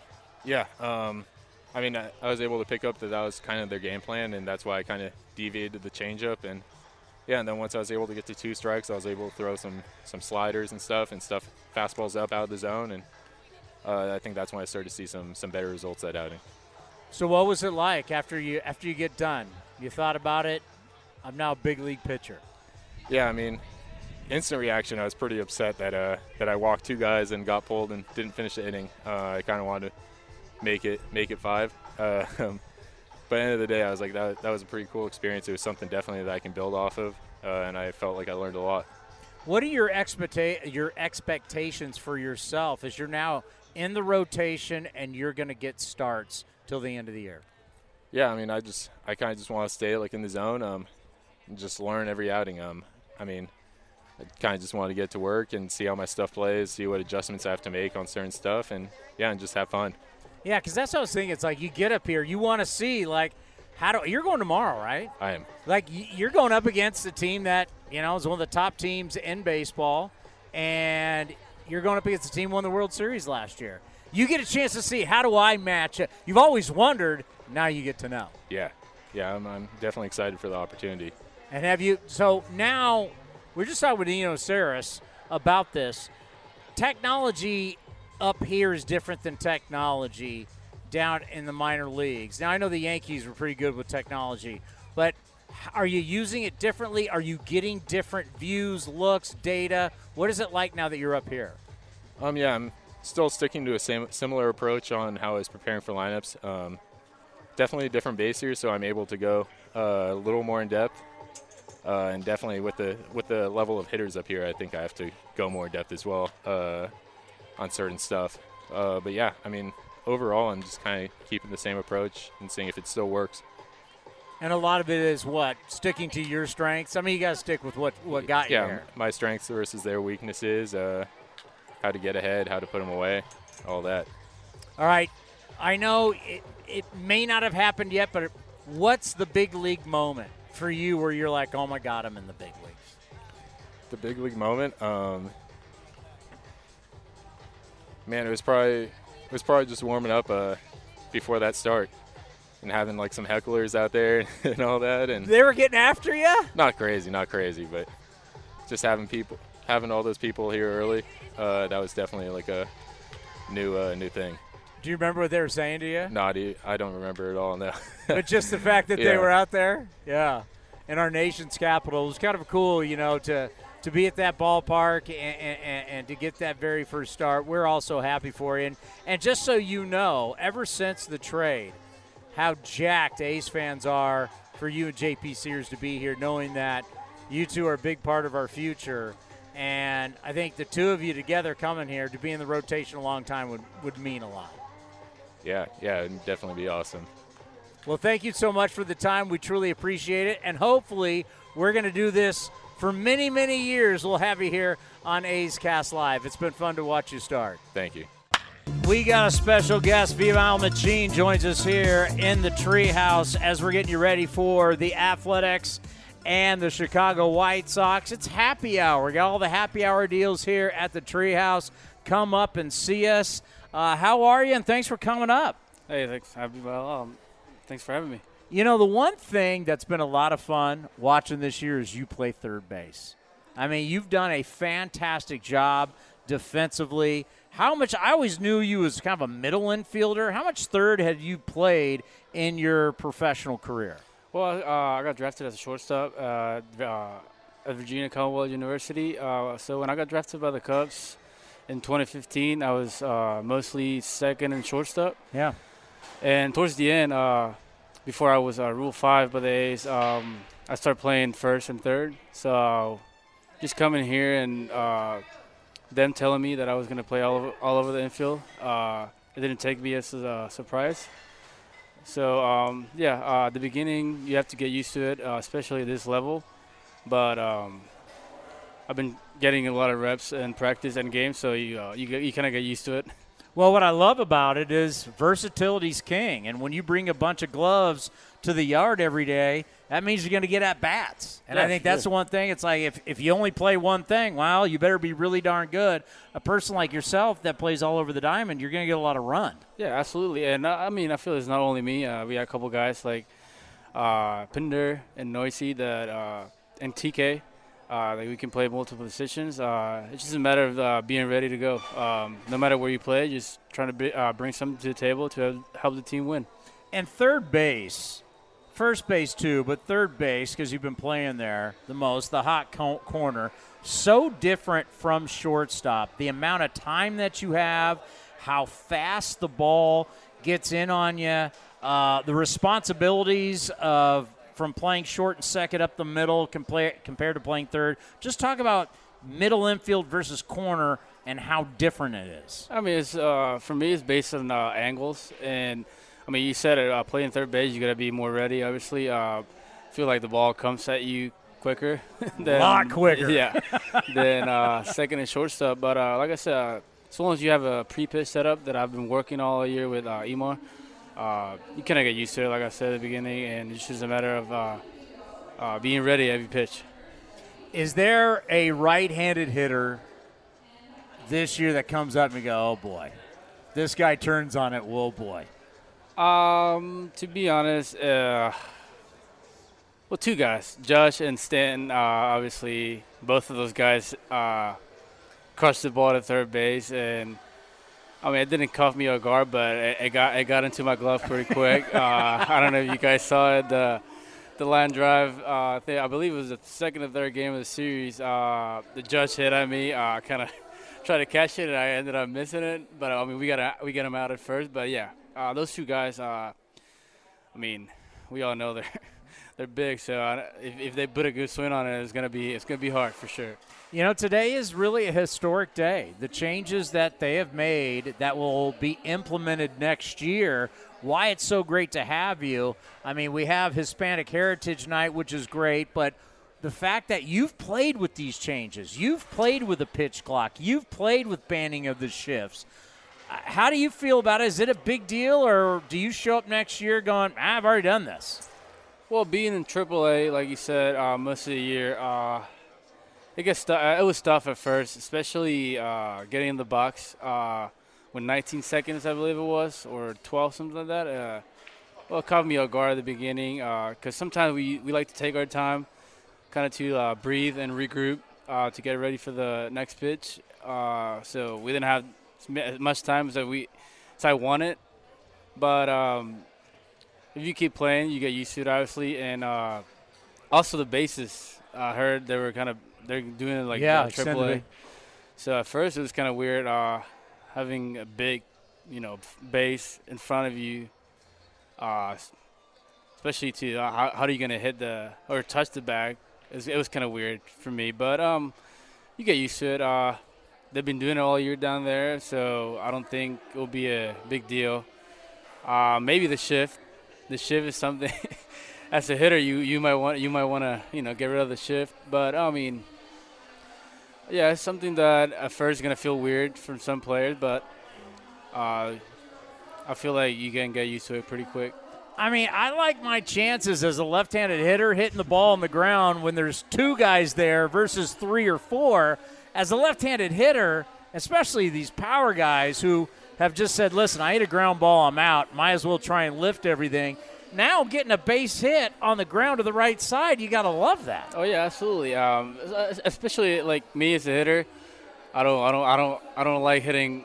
I don't get, I don't like to get under the ball a lot. So I'm kind of like a line drive hitter. So having that is for me is going to be a plus. Uh, sometimes, like you said, you crush the ball to second base, and all of a sudden, the second base is right there and catch it and throw you out first. So, I mean, yeah, it'll be it'll be nice to uh, get rid of that. To be honest. Well, the one thing that always got me, and luckily in my playing days we didn't have it, is everybody was taught to hit the ball back up the middle. Square it up, hit it back up the middle. Well, all of a sudden, back up the middle, what you're taught your entire life is now an out, whether it's a ground ball or a base hit. I mean, a ground ball or a line drive used to be an automatic base hit. Now it's an automatic out. Having up the middle again, hitting it back up the middle, knowing that you got a chance for a legit base hit, will that make you feel better? Yeah, a lot better. A lot better for sure. Um, especially with all the analytics that you have, all the positioning. I mean, I, I mean, it happened to me yesterday. I feel like I had a good swing off C's, and all of a sudden I hit it up the middle, and Elvis Andrus was right there. Yeah. I mean, something that we can't control, but having that uh, middle open again, and those uh, like the four hole or six hole will be it'll be nice. It'll be nice. Uh, and it'll be it'll be a relief to get a couple hits. Yeah, no doubt. Uh, the bigger bases thing, like a lot of us have no clue. Did it affect you more, good, bad, as a defender or as a runner? Well, it'll be it'll be harder as a defender because now, um, especially up here in the big leagues, uh, you have uh, you have a lot of guys that are they are uh, plus runners. Um, like a guy in the, like like Julio Rodriguez, you put a ball in the in the dirt or even Acuna, you might want to get rid of the ball quick. So as, as a runner, it would be easier. Obviously, field is shorter now for them. But uh, as a defender, you gotta ma- make sure you catch it first, obviously, and then make a good throw and a quick throw. So yeah, it'll be it'll be a challenge for sure. I mean, up the middle, man, you got to get that tag down quick with a guy stealing, right? I mean, I does it. Like I have no clue. Like I've never seen what one of these bags look like. Uh, When I walk out on the field, am I going to go, "Wow, it's like a big pillow"? Is it like a huge difference? Well, um, um, it might it might sound, it might sound funny for sure, but uh, the first time I saw a base uh, this year in AAA, I treated it as a pizza box. It was that big, I swear. a I large say- pizza or a medium pizza? I, I would say medium pizza box, but like I saw that thing and I was like, oh wow, like what is this? So it's noticeable. Yeah, it is for sure. Okay. Uh, you comparing the back, the bases here and down there. yeah, you can you can definitely notice the change.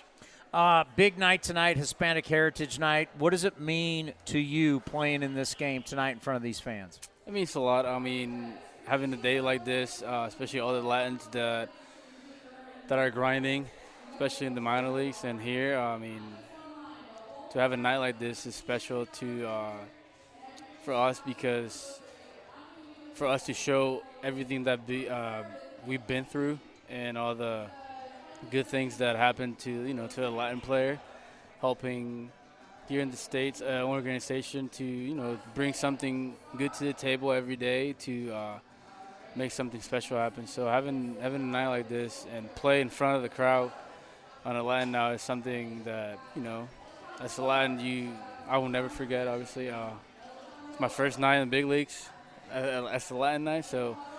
Uh, other than the Roberto Clemente night in 2020, I believe it was. So yeah, it's something special for sure. A lot of people don't realize when we have these players come from a different country and don't speak English, and all of a sudden you're thrown in these small towns and you're riding on buses, the grind and what you have to go through, not only to be successful as a player, but just learn how to survive in a foreign land in a different country. People don't realize how tough that is and what certain players have to overcome. Yeah, it's, it's a grind, like you said. Uh, especially if you have a family, like you got kids, you don't see them, you don't see them often. Uh, that's the first. That's the first thing that comes in mind. Uh, leaving the family in in your country, and uh, like me, I'm from Puerto Rico. I have I have to travel the country, the whole country, to get here in, in Oakland, and having my family in Puerto Rico, three hours. I'm three hours behind them, so it's tough. Uh, different culture um, for some players. The language, like you said, you first get here and you don't know what's going on around you. Um, they they start talking to you even, even in baseball, and you don't know what's going on, and you don't want to mess up, you know. So it's tough. Uh, but like I said, to have a, to have a recognition like this is is big. It's big because uh, we've been through a lot, no doubt. Well, we appreciate you stopping by the treehouse, and you really have the best line. I'm not going to think about that now. When people say, "What is this new rule like?" and just be like, "Just think of a medium pizza box. That's what's out there, uh, first, second, and third. Yeah, absolutely. It's a, it's a medium pizza box for sure. that you, that we have to get used to it again. Hey, thank you very much. Thanks for having have me. a good game Thank you. Amaury Pi Gonzalez does Spanish radio for the Oakland Athletics, Hispanic Heritage Night here uh, at the ballpark. Uh, it was so funny the other day, as you know, through the years having you on, knowing the greatness of your career, we joked how many Hall of Fames you were in. You couldn't even name them all. You can't remember. Well, thank you. You, for, have now had the time to think about it. yeah, thank you for inviting me, first of all. And I agree 90% what you guys were talking about. The changes are good. Uh, I'm in the Bay Area Radio Hall of Fame, Hispanic Heritage Baseball Hall of Fame, Cuban Sports Journalist Hall of Fame, and one in Puerto Rico. I really couldn't remember the name, and I think it's in the websites, the Puerto Rican Hall of Fame or something like that. So He's in a lot of Hall of Fames. He's kind of a big deal. That's how it works. How are you? I'm fine, and um, trying to uh, cheer the people for the A's for next year, maybe. This year's done. So let me ask you: do, do, Does this does this team sound better in Spanish than it does in English? Well, we get a little more passionate, more exciting. Sometimes I have to grab Manolo; he's falling out of the booth, you know. but besides that, everything is fine. I've been on a long line. I remember the 1979 season. I remember that. I started with the Charlie Finley A's in the mid 70s. You were here for that year? Yes, I was here for 1979. They lost 108 games, so nothing uh, surprises me in baseball. They're rebuilding. That's been the story of this franchise, and hopefully, four or five years from now, we could be in another World Series. About my 1989. How about that? There it is. When we beat the Giants in the during the Loma Prieta earthquake, we won the first two games, and then came the earthquake. We won the last two games. Fay Vincent, Vincent was the interim commissioner, and he delayed the World Series for 11 days, and we won it. So I tell everybody the A's were better than the Giants before and after the quake. Yeah, there's no doubt about that. And of course, we're honoring a guy. Uh, it almost was kind of unfair that you know you get Stu right, right out of the gate, and then you get Stu again after the earthquake. That's, uh, Well, in his prime, it's uh, that, that's tough sledding for the Giants. We might never see another guy winning 20 games four years like Stewart did. I mean, you know, you don't see that anymore. Maybe with the changes, pitchers will get some more decisions. Yeah. I'm, I'm kind of old school. I remember 1980 when George Brett and Rod Carew were hitting 400. Yeah. And George Brett, he ended with 390 that year.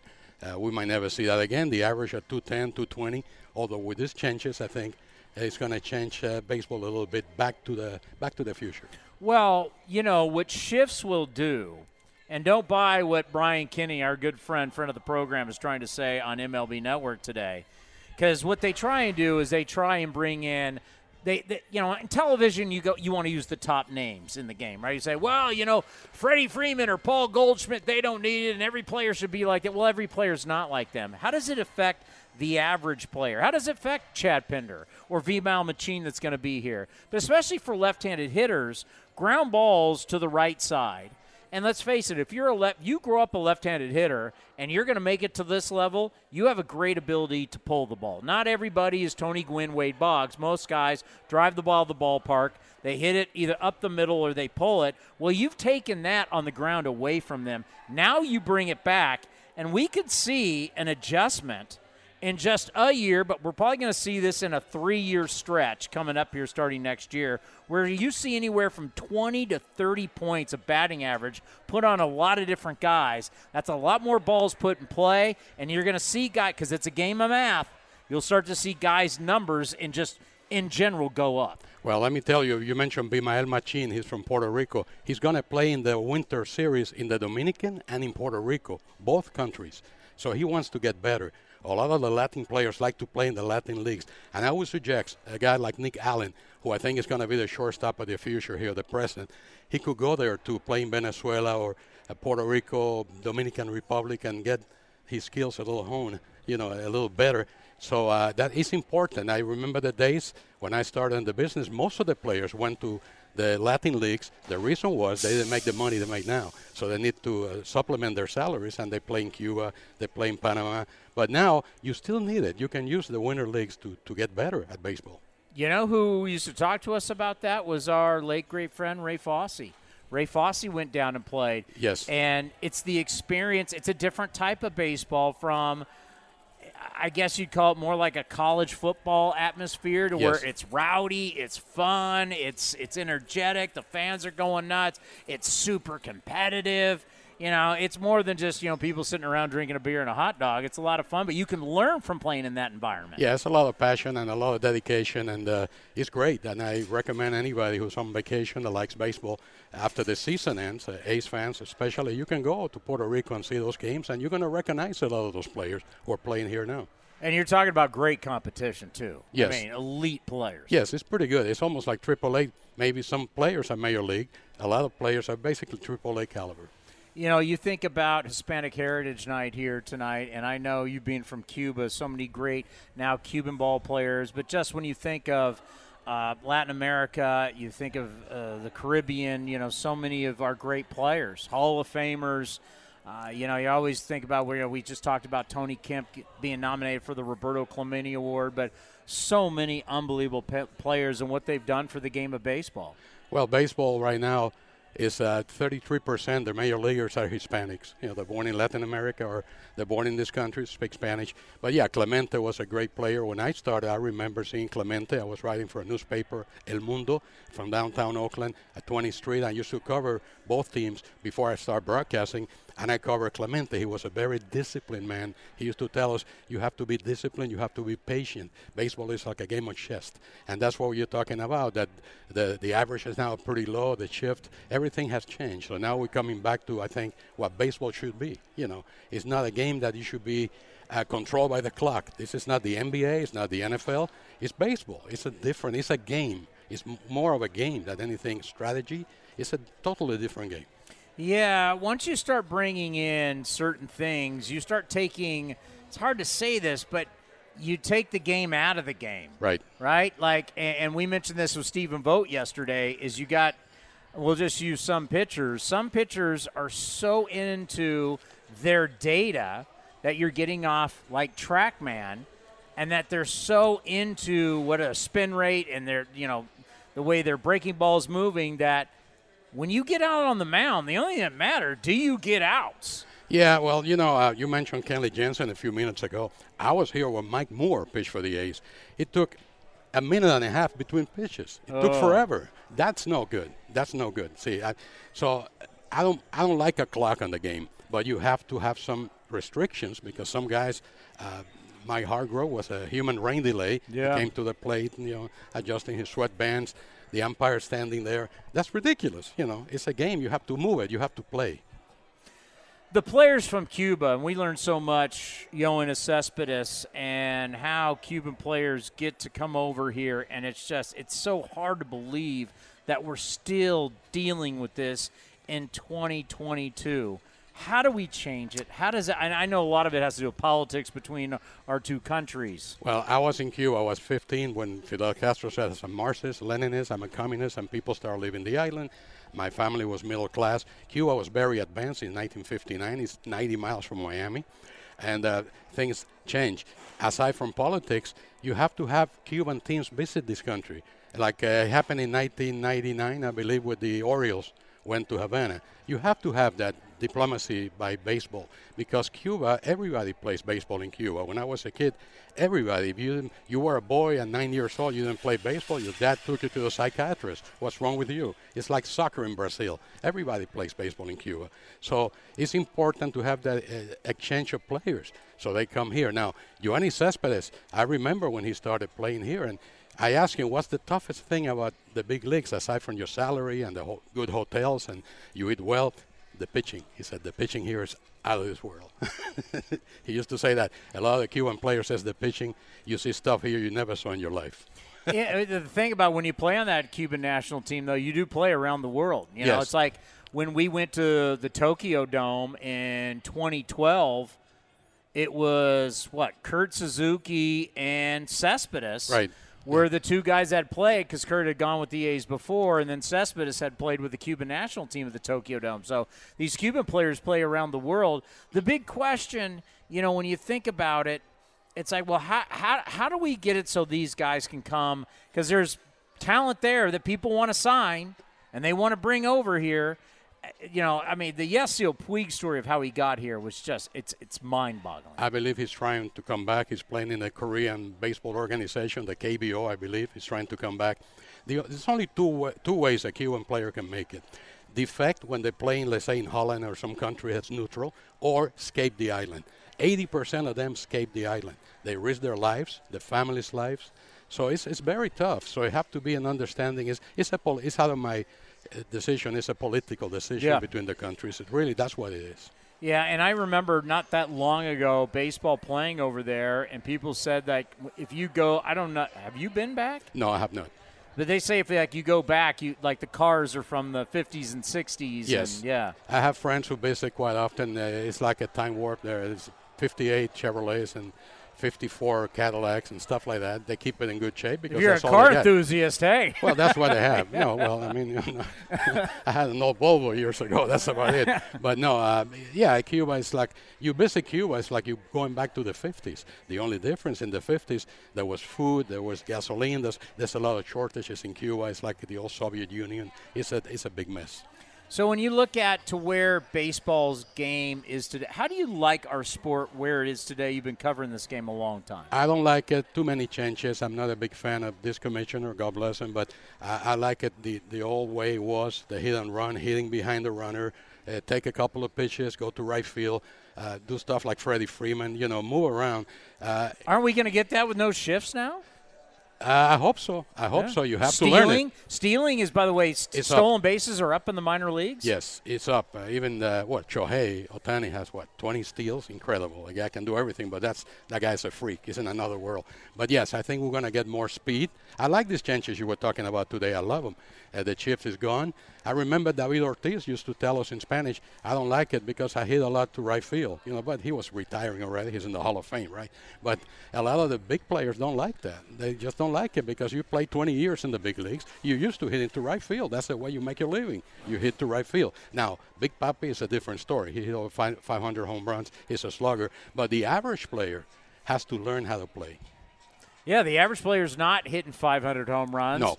And to actually not have all four guys over on the right side is Right. going to open up holes. Now we'll see, instead of the launch angle revolution that we've had, now you can hit a ball into right field on the ground Yes. and get a base hit. I can't tell you how many times. God bless him, we love him, and wasn't his fault. The A's put him there. Marcus Semien would be playing in short right field. He'd Yeah. get a ground ball in short right field, throw it to first base, and we'd have to score it in our scorebook 6 3, and he's playing short right field. Get rid of that. A couple of years ago, I was watching TV at home. I saw a play, Manny Machado. I thought he's playing right field. He was playing. I swear to God, I he's In foul territory all the way down the right I- field line. I, couldn't believe Yeah. it. I wish I would have taped that. I, I couldn't. That's the best example. That's crazy. well, let's end on this.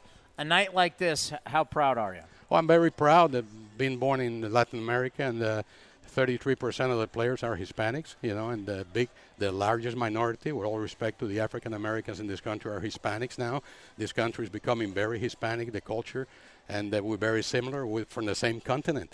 Uh, you know, if you come from Colombia, it's the this hemisphere. You know, it's just South America, and this is North America. This is America. Cuba is in the Caribbean. So we all together. Would you rather broadcast a game that's three hours and five minutes or two hours and 35 minutes? two hours and 35 minutes. I still have a life. I got some grandchildren. I love the game, but I like to go home too. I love the game, but I don't like it at three hours and five minutes. No, sir. No, I agree with you. Yes. Yeah. All right, buddy. It's great to see you. Thank you, my friend. Take you care. are the best, the Thank Hall of. Famer right here. He's Liam Hendriks. He's a three-time All-Star. I'm just a guy. Liam Hendriks, I got to tell you, as an athlete, I may have some of the most respect for him of all the guys that I've covered. This guy right here has been a guy, and he's a fan favorite, and he should be because you know what? Some guys are about, they're great players, so you love them as great players because that, that's in the end what you care about is you show up, you want to see entertainment, you want a guy to entertain you. But Liam, as we all know as A's fans, means far more than that, as he's got a heart of gold. And one of the reasons why he will always be a huge part of the A's family. Since you've left, Liam, we've upped our game and turned this also into a TV show that you can watch on YouTube and on Twitter. It is great to have you back. As we said, no one has been on this show as a player more than you. You've been on more than it. You are on the Mount. Ru- You are. Forget Mount Rushmore. You are the lead. You're the Babe Ruth of A's Cast Live. Well, I'm just uh, putting in the work to maybe take your job later on. Who knows? Can you imagine you coming back? You and I doing a show together? How great would that be? Oh, it'd be way too long, we'd have to cut each episode into several segments because we'd both never shut up. By the way, we miss you. How are you? I've been doing all right. Been doing all right. It's uh, it's been an interesting season for us over there. It hasn't been uh, quite as smooth as uh, we had hoped coming into the season, but it is what it is. And uh, we got one of your old old friends over there, and Elvis back, and uh, and Deke. So we're just trying to reunite some of the gang. Yeah, it's so interesting when you go into a season and everybody just declares you the, oh, you know, White Sox are easily winning the Central. White Sox are probably going to represent the American League in the World Series. And everybody heaped all this praise on you guys. You had injuries, you had stuff you're dealing with. So, as you said, it's not that easy to get into the postseason. No, not even a little bit. It's um, and it's it's a lot easier from a clubhouse mentality point of view when you're not expected to do much because it's uh, you get that little bit of a chip on your shoulder when you've been told you're uh, you're gonna be kind of the odds-on favorites and stuff like that. You get a little complacent. That's what happened to us. We expected to just roll through it, kind of similar to what we did last year. But everyone forgets how many close games we had last year. They could really, really turned everything around early on in the year. And the other guys get paid too. And you think about the division where it is right now, and and of course a lot of games coming up. Cleveland and and, and Minnesota against each other. I mean, when you look at that, I mean, your guys' schedule very favorable. How much are you looking at the other guys as also what you're trying to do? Yeah, uh, a little bit, but not really, because at the end of the day, if we ca- if we take care of what we can do, we play each other enough. Uh, we still got, I think, uh, a couple games against the the Guardians. We've still got a bunch of games against the Twins, and it, it's pretty much all in our it, all in our court. Every team has their own thing. Like if the Guardians go ahead and win, they're going to win if the Twins go ahead and win, they're going to win because we play each other so much down the stretch. So it's the same thing for us. If we go ahead and win, we're going to put ourselves in a pretty good spot, uh, and that's all we can do right now. Obviously, we're out here now, but we've got two against Colorado when we go home. Then we have to fly to, Cle- to, to Cleveland to play one game that we got rained out last time, and then on to somewhere else and somewhere else. But uh, at the end of the day, all you need to do is win. Take it each by take it day by day. We just had a good couple of series against the Twins and the uh, the Mariners. So we're starting to play a little bit better, which is nice. You're going to be very proud because we've had multiple Australians play for this team. We now have a fan base in Australia who's been calling multiple guys, but Lucas in Australia, who's probably watching right now because it's still a little bit before afternoon on Friday there in Australia right now. Uh, it's 4:13, so depending on where he's at, um, uh, the time change is uh, what will be probably seven o'clock in, in Perth a.m. So he watches every show. He brought his daughter out. We took care of him. He Oh, used yeah? my seats. Oh, oh yeah. They, Nice. And we've been getting calls, and it's because of you guys, the influence of A's players who are Australian who have been playing for us. We now have this. We didn't know. They start calling the post game show because it's the day before they watch the games because it just works out timing wise. What does that mean to you? It's great. Obviously, our big thing is uh, anybody who comes over here, they need to have the mindset they want to grow the game in Australia, and that's something that kind of uh, it started with the, the loud personalities, and you put it like from here with uh, with a guy like Grant Balfour or someone like that who has that loud personality, who people can uh, kind of recognize and realize that he's definitely Australian, and then it moves from there. But I mean, with the day and age of streaming and all this sort of stuff, it's becoming a lot more accessible to get baseball da- back home, and that's uh, that's a huge thing. But obviously, anytime we get a chance to do something that's cool in the game, whether it be represent something or uh, sometimes it's just a little bit of speaking out about certain things, but. Um, yeah, it's uh, any chance we get, we got to reflect home and, and realize that uh, we're trying to gra- grow the game so that we get more kids over here, and the more kids that come here, the bigger the uh, the footprint is in Australia. I think about your connection with this fan base and you coming back here. There's something that this fan base saw in you, respected so much, and then everything that you and your wife do for causes that you two really connected with the fan base. What does it mean for you to come back? Oh, I love coming back. Obviously, uh, we've still got a bunch of guys on this team that I've played with. Uh, obviously, a guy like Tony Kemp, who was today announced as the Roberto Clemente nominee for the A's, which is a huge honor. But um, yeah, it's it's great coming back, seeing some of the guys, but also seeing the friendly faces in the crowd or in the just people who work at the stadium. It's it's it's always refreshing coming here because this is a place where I not only came over, struggled, did all right, struggled, did all right, and then had that final breakout at the uh, in in 2018 and was able to kind of recapture my love for this game. It's uh, this place means a lot to me. Well, I, you know, just talking about your time here with the A's, I think it's more than just you know we have a lot of young baseball players who listen and and, and watch this show. You're an inspiration to them, but I think you're just an inspiration to everybody. And when I say that, it's from the standpoint of how you got back and how you became the guy.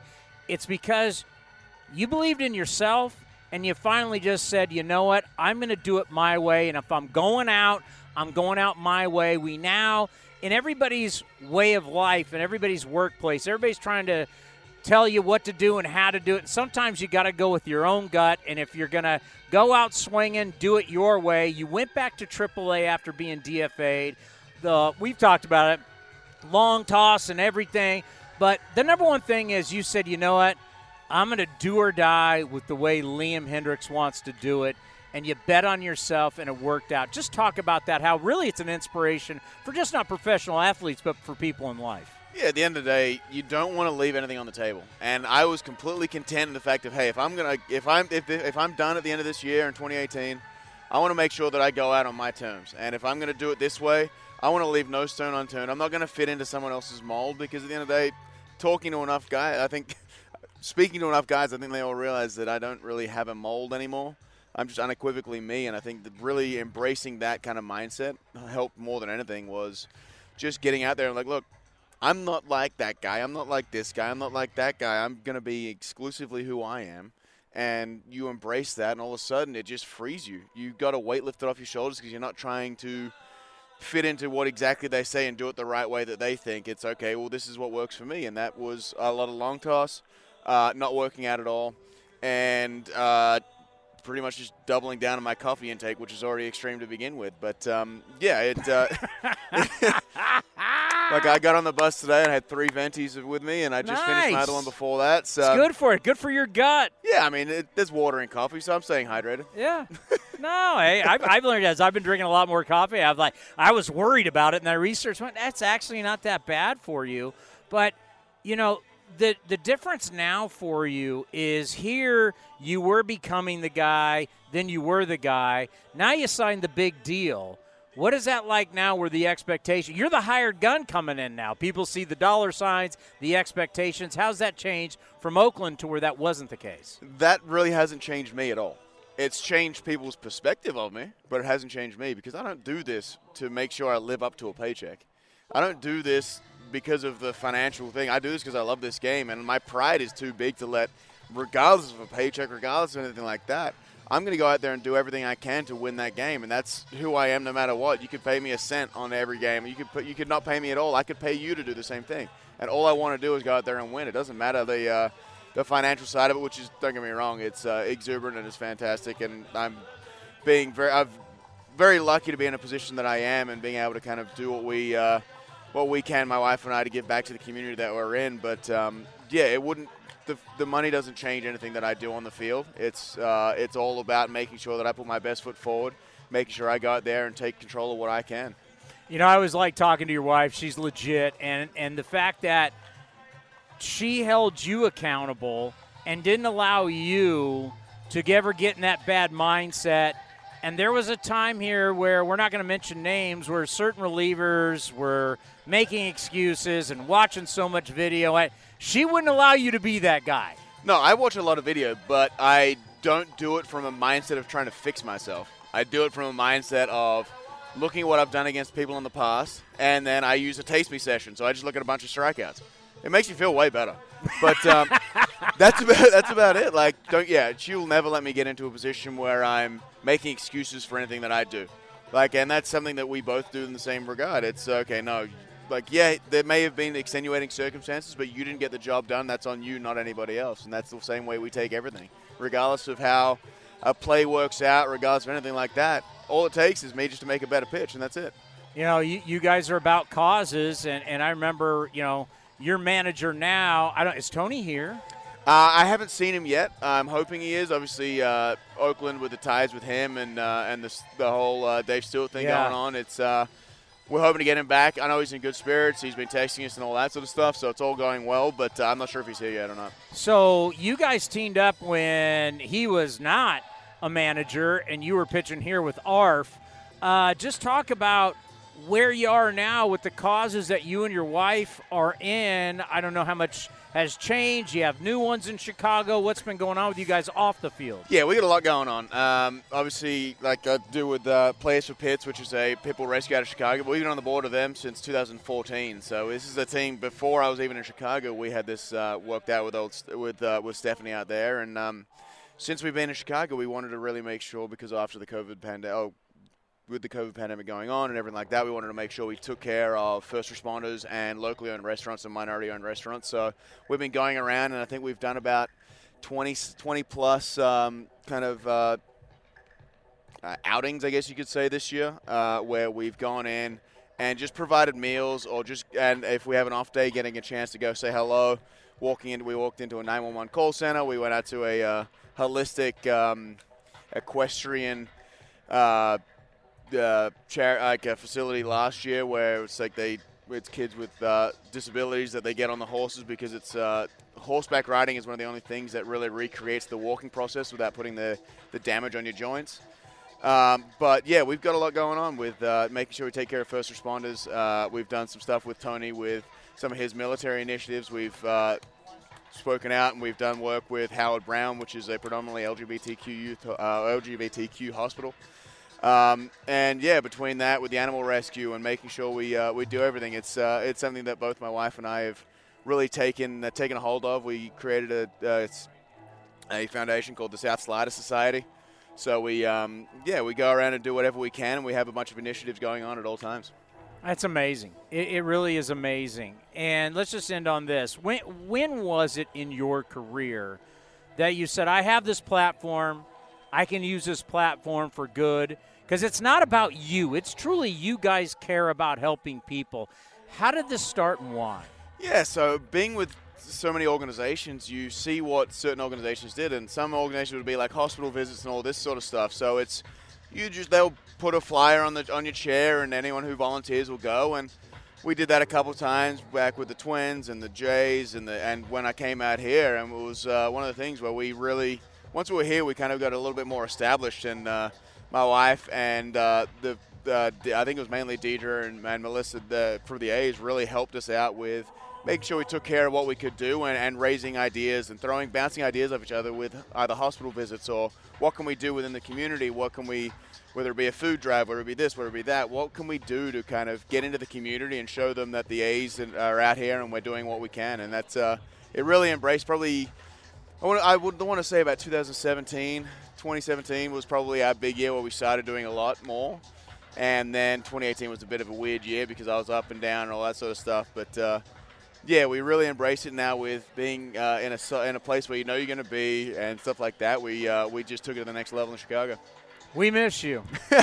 we do. You were great to us. I can't say it enough. You're one of our all-time favorites, and all the time you gave us, and to come out here in the heat uh, and I know A's fans will always appreciate you, just not as a player, but as a man and what you did for a lot of people and what you stand for. It means a lot. Thank you. I really appreciate it. It's obviously um, we get into this game. We love this game, but it's uh, it's not who define this game isn't what defines us, and what defines us is what we're able to do, whether it be on the field or off the field as a person. And that's something that it took me a while to gain that kind of perspective, but since I have, it's uh, it's made things a lot easier because at the end of the day, look, it's a game. We're going out there, we're trying our best, but at the end of the day, it's a game, and I want to make sure that I'm known as a good human being over a good player, hands down. Hopefully, I can do both, but. I want to leave this game better than when I found it, and that's the that's the thing what we're doing with the off the field stuff. And then you got Tony with the uh, the plus one effect, and he's doing a fantastic job with with everything he can do in the community as well. And uh, any chance we get to raise the awareness of people's personalities and what they're able to kind of contribute to society is something big. We'll always be rooting for you. Appreciate it. And the great Stephen Vogt is with us. It's always like one of our old friends has been here. yeah. Yeah, there's quite a few of us former A's. There, I guess I'm a current A now, but yeah, you're back. The, I'm back, but uh, there's a lot of former A's rolling around the big leagues, and uh, it's kind of just the way it's always been. It's nice. It's nice to see familiar faces every series here at the Coliseum. It's always fun to catch up with old teammates. Well, as you are a current A right now and swinging it lately, it's been a lot of fun to watch. We're already thinking about you in the future. You may not know this, but that when you're in the A's family, A's cast, we're taking care of the family. That's our job. We're always building the brand and helping the brand. So while you were away in our nation's capital, we're already starting to help build a staff for you when you become a manager. You may not know that. Your former teammate, do we have it ready? Um, Sean Doolittle, we have ready for you to be your your pitching coach in the future. Here's Do. Shoot, man, if if Vogt if Vogt is going to manage, I was drop whatever I'm doing. If he ever wants a pitching coach or a bullpen coach or um, you know some kind of uh, assistant, um, I would do whatever uh, he he asked if if uh, if he was calling. So I know you're busy getting ready for all these other teams. I'm out here on A's Cast Live helping build your next staff. Yeah, well, I, I appreciate that. I mean, obviously, uh, I'd love to work with Sean again. Um, what a, you know, it was great seeing him in DC, and obviously, you hear comments like that from former teammates. That means the world. That means everything, right? That means. Um, but what a great person he is. What a great, you know, he's such a great pitcher with the. He's got a position player background, just a wealth of knowledge yeah. that he's got. But uh, whether it be pitching coach, uh, bullpen coach, who maybe even hitting coach. I, I, remember hearing how good a hitter he was before all of his injury problems. So, uh, it, obviously, I've, I've played with so many tremendous people and players in this organization and around baseball. But Sean Doolin and I were seatmates on the plane for probably three and a half seasons in the with the A's, and so we got very close. And uh, one of my one of my good good friends in the game. Yeah, we always joke with him like. You know, when I had a show on a different radio station, I, I was I was like, man, I always talked about you as the future first baseman. I mean, you, you you showed up like a Disney story out of nowhere. He's pitching, and in less than no time, you're in the All Star game. It, it, it, was absolutely unbelievable. But you know, I want to talk about you as you know, everybody's going to remember you as All Star catcher. I just, I, I mean, now we're talking about you as the as almost like a Gold Glove first baseman out there. What's going on at one B? Yeah, I mean, hopefully I don't get over there too often and get super exposed. But um, no, it's been fun. It's been um, one of those things that, you know, obviously I love catching, and that's always been my first love positionally. But with Shea up here now, I got to find my way into the lineup, and it's actually presented a few more at bats for me than I than I thought I would get. And uh, but you know, I put in good work over there every day with Eric Martins and uh, Mike Aldrete helping me with some first base work and footwork. And you know, I played there quite a bit in 14 with the with the foot injury for yeah. the wild card run and I played there a little bit in 15 as well. So I'm it's not completely foreign. It's just been quite a few years since I've been over there consistently, but it's fun getting over there and getting an opportunity to make some plays. Well, that's what we talk about with catchers. If you're going to put a catcher third base or first base, I mean, your whole life you've been taking balls off your chest. I mean, you just got to keep the ball in front of you and get the guy at first base, and you can do that. Whether that's obviously a third, but first base, keep it in front of you, ditch it to the pitcher. I mean, keep it in front hey, of you. Hey, absolutely. You know, we go through as baseball players, and especially in the infield, you have to go through every scenario before every pitch. So if it's hit to my left, this is what I'm going to do. Hit to my right, this is what I'm going to do. If it's a slow roller, you kind of go through all those processes before every single pitch. And one of the ones that I do for me is like, all right, there's a runner on second with two outs. If it's a hard hit ball right at you, just drop down to both knees and block it like a catcher. Like, let's go. Uh, you know, I, I, have these visions of like wearing it off the chest and, and keeping it in front, but that, that's your job. And that's why uh, – the beauty of you're right as a catcher you just go out there and say hey knock the ball down pick it up and get it to the get it to the right spot. You know i think about as a catcher and trying to work with these young pitchers i think all of the technology that's around them and teaching them we see more cameras than ever before and they've got a lot of stuff that's going on and what front offices would like them to work on and everything and that's great. I, I, I equate it to golf it's great that you can look at all these numbers on your in the driving range and how far you hit it and your spin rate and how you get the. But at some point, you got to go out and play the course. And now the course has trees and sand and water. You got to chip and putt. You got to do a lot of things other than hit it hard. For me, when I when I look at baseball, it's great everything you do down there, but somehow you got to get outs over here. What is that like? As an older catcher working with these younger guys, so much technology thrown at them, it's like technology's great, but we've got to get outs out here on the field. Yeah, I mean, you hit the nail on the head. It's pitching is so far ahead of hitting right now because you have the ball in your possession and there's the tools, there's the TrackMan, the high-speed cameras where they can see their most effective breaking ball and they can slow it down on the camera to see exactly how their release point was, where it was, and they can go try to repeat that pitch. Um, and, and that's our job as catchers, right? We got and, and Emo, the pitching coach as well, is how do we get what we learn from the data and what we work on on the side? How do we go out and execute? excuse me. Because you're right. At the end of the day, that data is not going to help you when you're 60 feet inches away from the best hitters in the world, or 60 feet six inches. So for me, it's hey, I don't know what you're trying to do or what, but this is what that one looked like. That's the one you want to throw. That's the one right there, and go compete. I think that's been the number one thing I've really tried to help these pitchers with, and and Murph does a great job of it too. And Shea um, is we have got to compete on the mound. Go after people. You know, I think that's one of the biggest problems with our game right now is we do not throw enough strikes. We are getting constantly into 2-0 and 3-1 counts. And guess what? When you have to throw a pitch over the heart of the plate in a 2-0 and 3-1 count, major league hitters are going to do damage on that. So to me, it's about that execution and attacking the strike zone. Pitchers have such nasty stuff. They're throwing so hard now. You can get people out in the zone more now than you ever could in baseball. But the problem is, is that we're not executing enough strikes on the mound as, as a whole, as an industry as a whole. And that's where we're getting into the trouble. That's why the home runs have been up. That's why doubles are up. But that's also why punch outs are up because we they're throwing nastier stuff. So if we want to, if pitchers want to go longer into games, if they want to stick around, they got to throw fewer pitches, which means you have to attack the strike zone and get weak contact. And I think we're starting to see a little bit of trend in the other direction, back towards that. But you're right. Have all the technology in the world. Have, know what your spin does. Know what this. Know what you want to do. But at the end of the day, if you can't do that at seven o'clock, you're going to be in trouble. Yeah. 4:30 doesn't matter. No, it's seven no. o'clock. I want you to put your manager's hat on. You've got two young catchers. One guy is entering his prime. The young guy is about to enter his prime. It's my belief. I never want young guys DHing. I want young guys to be in the game. I want them playing defense. We've had Shea on the program. I've said, hey, at Baylor, whatever, can you play other positions? He said yes. What would you do with this dynamic next year when they potentially could be the two best offensive players we have? I need them both to play and not DHing all the time. Well, I, I, I'm glad it's not going to be my job to make that decision. it's uh, That's a a tough one, right? Yeah, I mean, I I don't know. You know, I haven't been around enough long enough to know where the development goes or, or what it is. I know DHing is hard. Uh, I speak from I, I know that because I've done it, uh, especially when you're a catcher when you're used to being locked every single pitch. But at the end of the day, having two of the best catchers in baseball is going to be a great problem for the Oakland A's to have next year.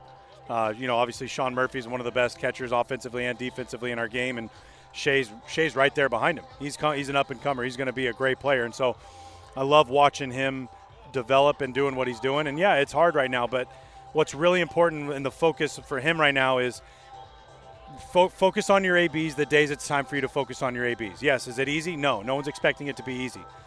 But really dive into your offense because that's one side of the game that you're not going to have as much time to work on when you're catching every day one later in your, one one time later in your career. When you're catching every day, you don't have the time to put into your offense like he does right now. You can't take that many swings because you got to be ready to catch every single day, and the wear and tear over the course of a full season, you have to back off. So right now, it's putting that focus on there, and like you said, with to have both those guys, if you could if you could slate one at DH and one at catcher every day, for you're gonna you're gonna like that middle of the order moving forward. Uh, we appreciate the time. We know it's hot, so just one more. I, I, I think about this latest road trip, your wife, your family, how special that is. I think of the Braves just being in town and the World Series ring and everything that's happening here. What has the last couple of weeks been like for you with family and just what you did with the Braves? Just what is that? What, what's it been like? Yeah, it's been amazing. We had a great summer as a Vogt family, and uh, my wife Alyssa is so great. She's willing to travel with three kiddos all, all over the place, and so uh, we've always made a priority to be together as a family, and thankfully we've been been able to do that. Um, and to have the kids now be older, you know, Peyton's ten, Clark's seven, and Bennett's five. They're going to remember this, Yeah. and they're going to remember Dad as an A. And that was one of the really important things for us to going into this year. You know, I had some other offers, but none of them felt right. And when, when David called and said that there was interest right away, we both knew this is where we wanted to be. We wanted our kids to come back to Oakland and experience it. And now they're going to have memories of dad playing in the Coliseum. And, you know, they were, they were so young when I was here before. And, you know, Bennett was just a, a brand new baby when I left. But um, to have them experience that, and we had a great summer, and to end on that road trip, and uh, you know, to to win that last game in Baltimore with them there, and to hit the double, and just to have them, they're they're such big A's fans. You know, my kids, they know everybody. When the when we win, the boys come in the clubhouse, and you know they go around telling everybody good game and giving them nucks, and it's our this is our what our family does. Our family our family is a baseball family. It's what we do. We travel. Um, and they they've just been a tremendous support, and so to have them uh, taking off for school on Sunday. You know, I miss them like crazy. It gets harder every year as your kids get older to say goodbye and to go separate ways. And, you know, Alyssa and I, I remember about 12 years ago in the minor leagues, we were getting ready to start our family. And we were like, we were praying and said, you know, it'd be awesome if one day we had to make tough decisions on what to do with the kids in school. And here we are. And so we kind of, whenever it, gets tough, we kind of talk and we say, hey, this is what we asked for. we ask for the tough decisions because that means we're still doing it. And um, so I'm really proud of that. And so to have them leave was a tough day, but then to come in and to see the Braves and uh, you know, I was only there for three months, but when you win a World Series like that, you have a bond that's so strong. It's family, and those are some of the my favorite people that I've ever worked with. And as soon as we see each other, we light up because the memories come right back. Right? It's uh, you know, they've been living it and they've been celebrating all year, but for me, it's like I see those guys and automatically I'm right back there in October. You know, going through scouting reports, going through meetings, uh, high five, and you know, just all the all the emotions of a playoff run, and um, just brought so much joy and such a smile to my face to be with those guys and to see them. And uh, it, was, it was great to it was great to see all those all those guys. The clubbies were there, the trainers, because it's a family. And so, um, so it's been such a great couple weeks for me, and uh, I'm really looking forward to these last three four weeks of the season and finish this season out strong and and really just continue to do what I've been doing and, and, helping these young guys develop into Major League Baseball players. Well, whether it's this season, you know, a lot of guys play around Major League Baseball throughout the years, but not so many guys are etched in the fabric and the history of an organization. You really have become, you've had your own chant, you've won a playoff game.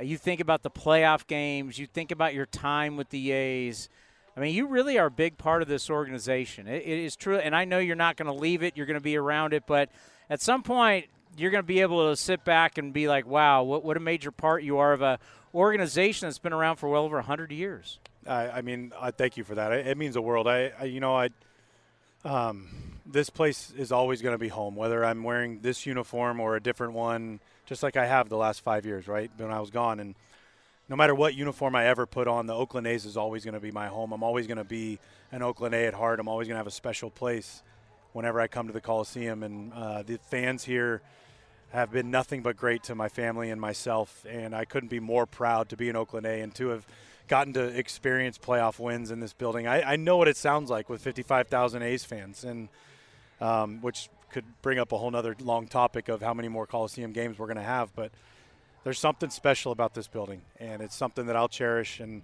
now my kids get to remember it, and I'm super proud of that. And I couldn't be more proud to be in Oakland A. And no matter what happens in the future, no matter what uh, the next few weeks or years hold, uh, I will always be green and gold, and I, I will always every time I come back here, I'm I can't wait to see everybody. You've always been great to us. Appreciate it. The great Stephen Vogt right here on A's Cast Live. This has been a presentation of the Oakland Athletics.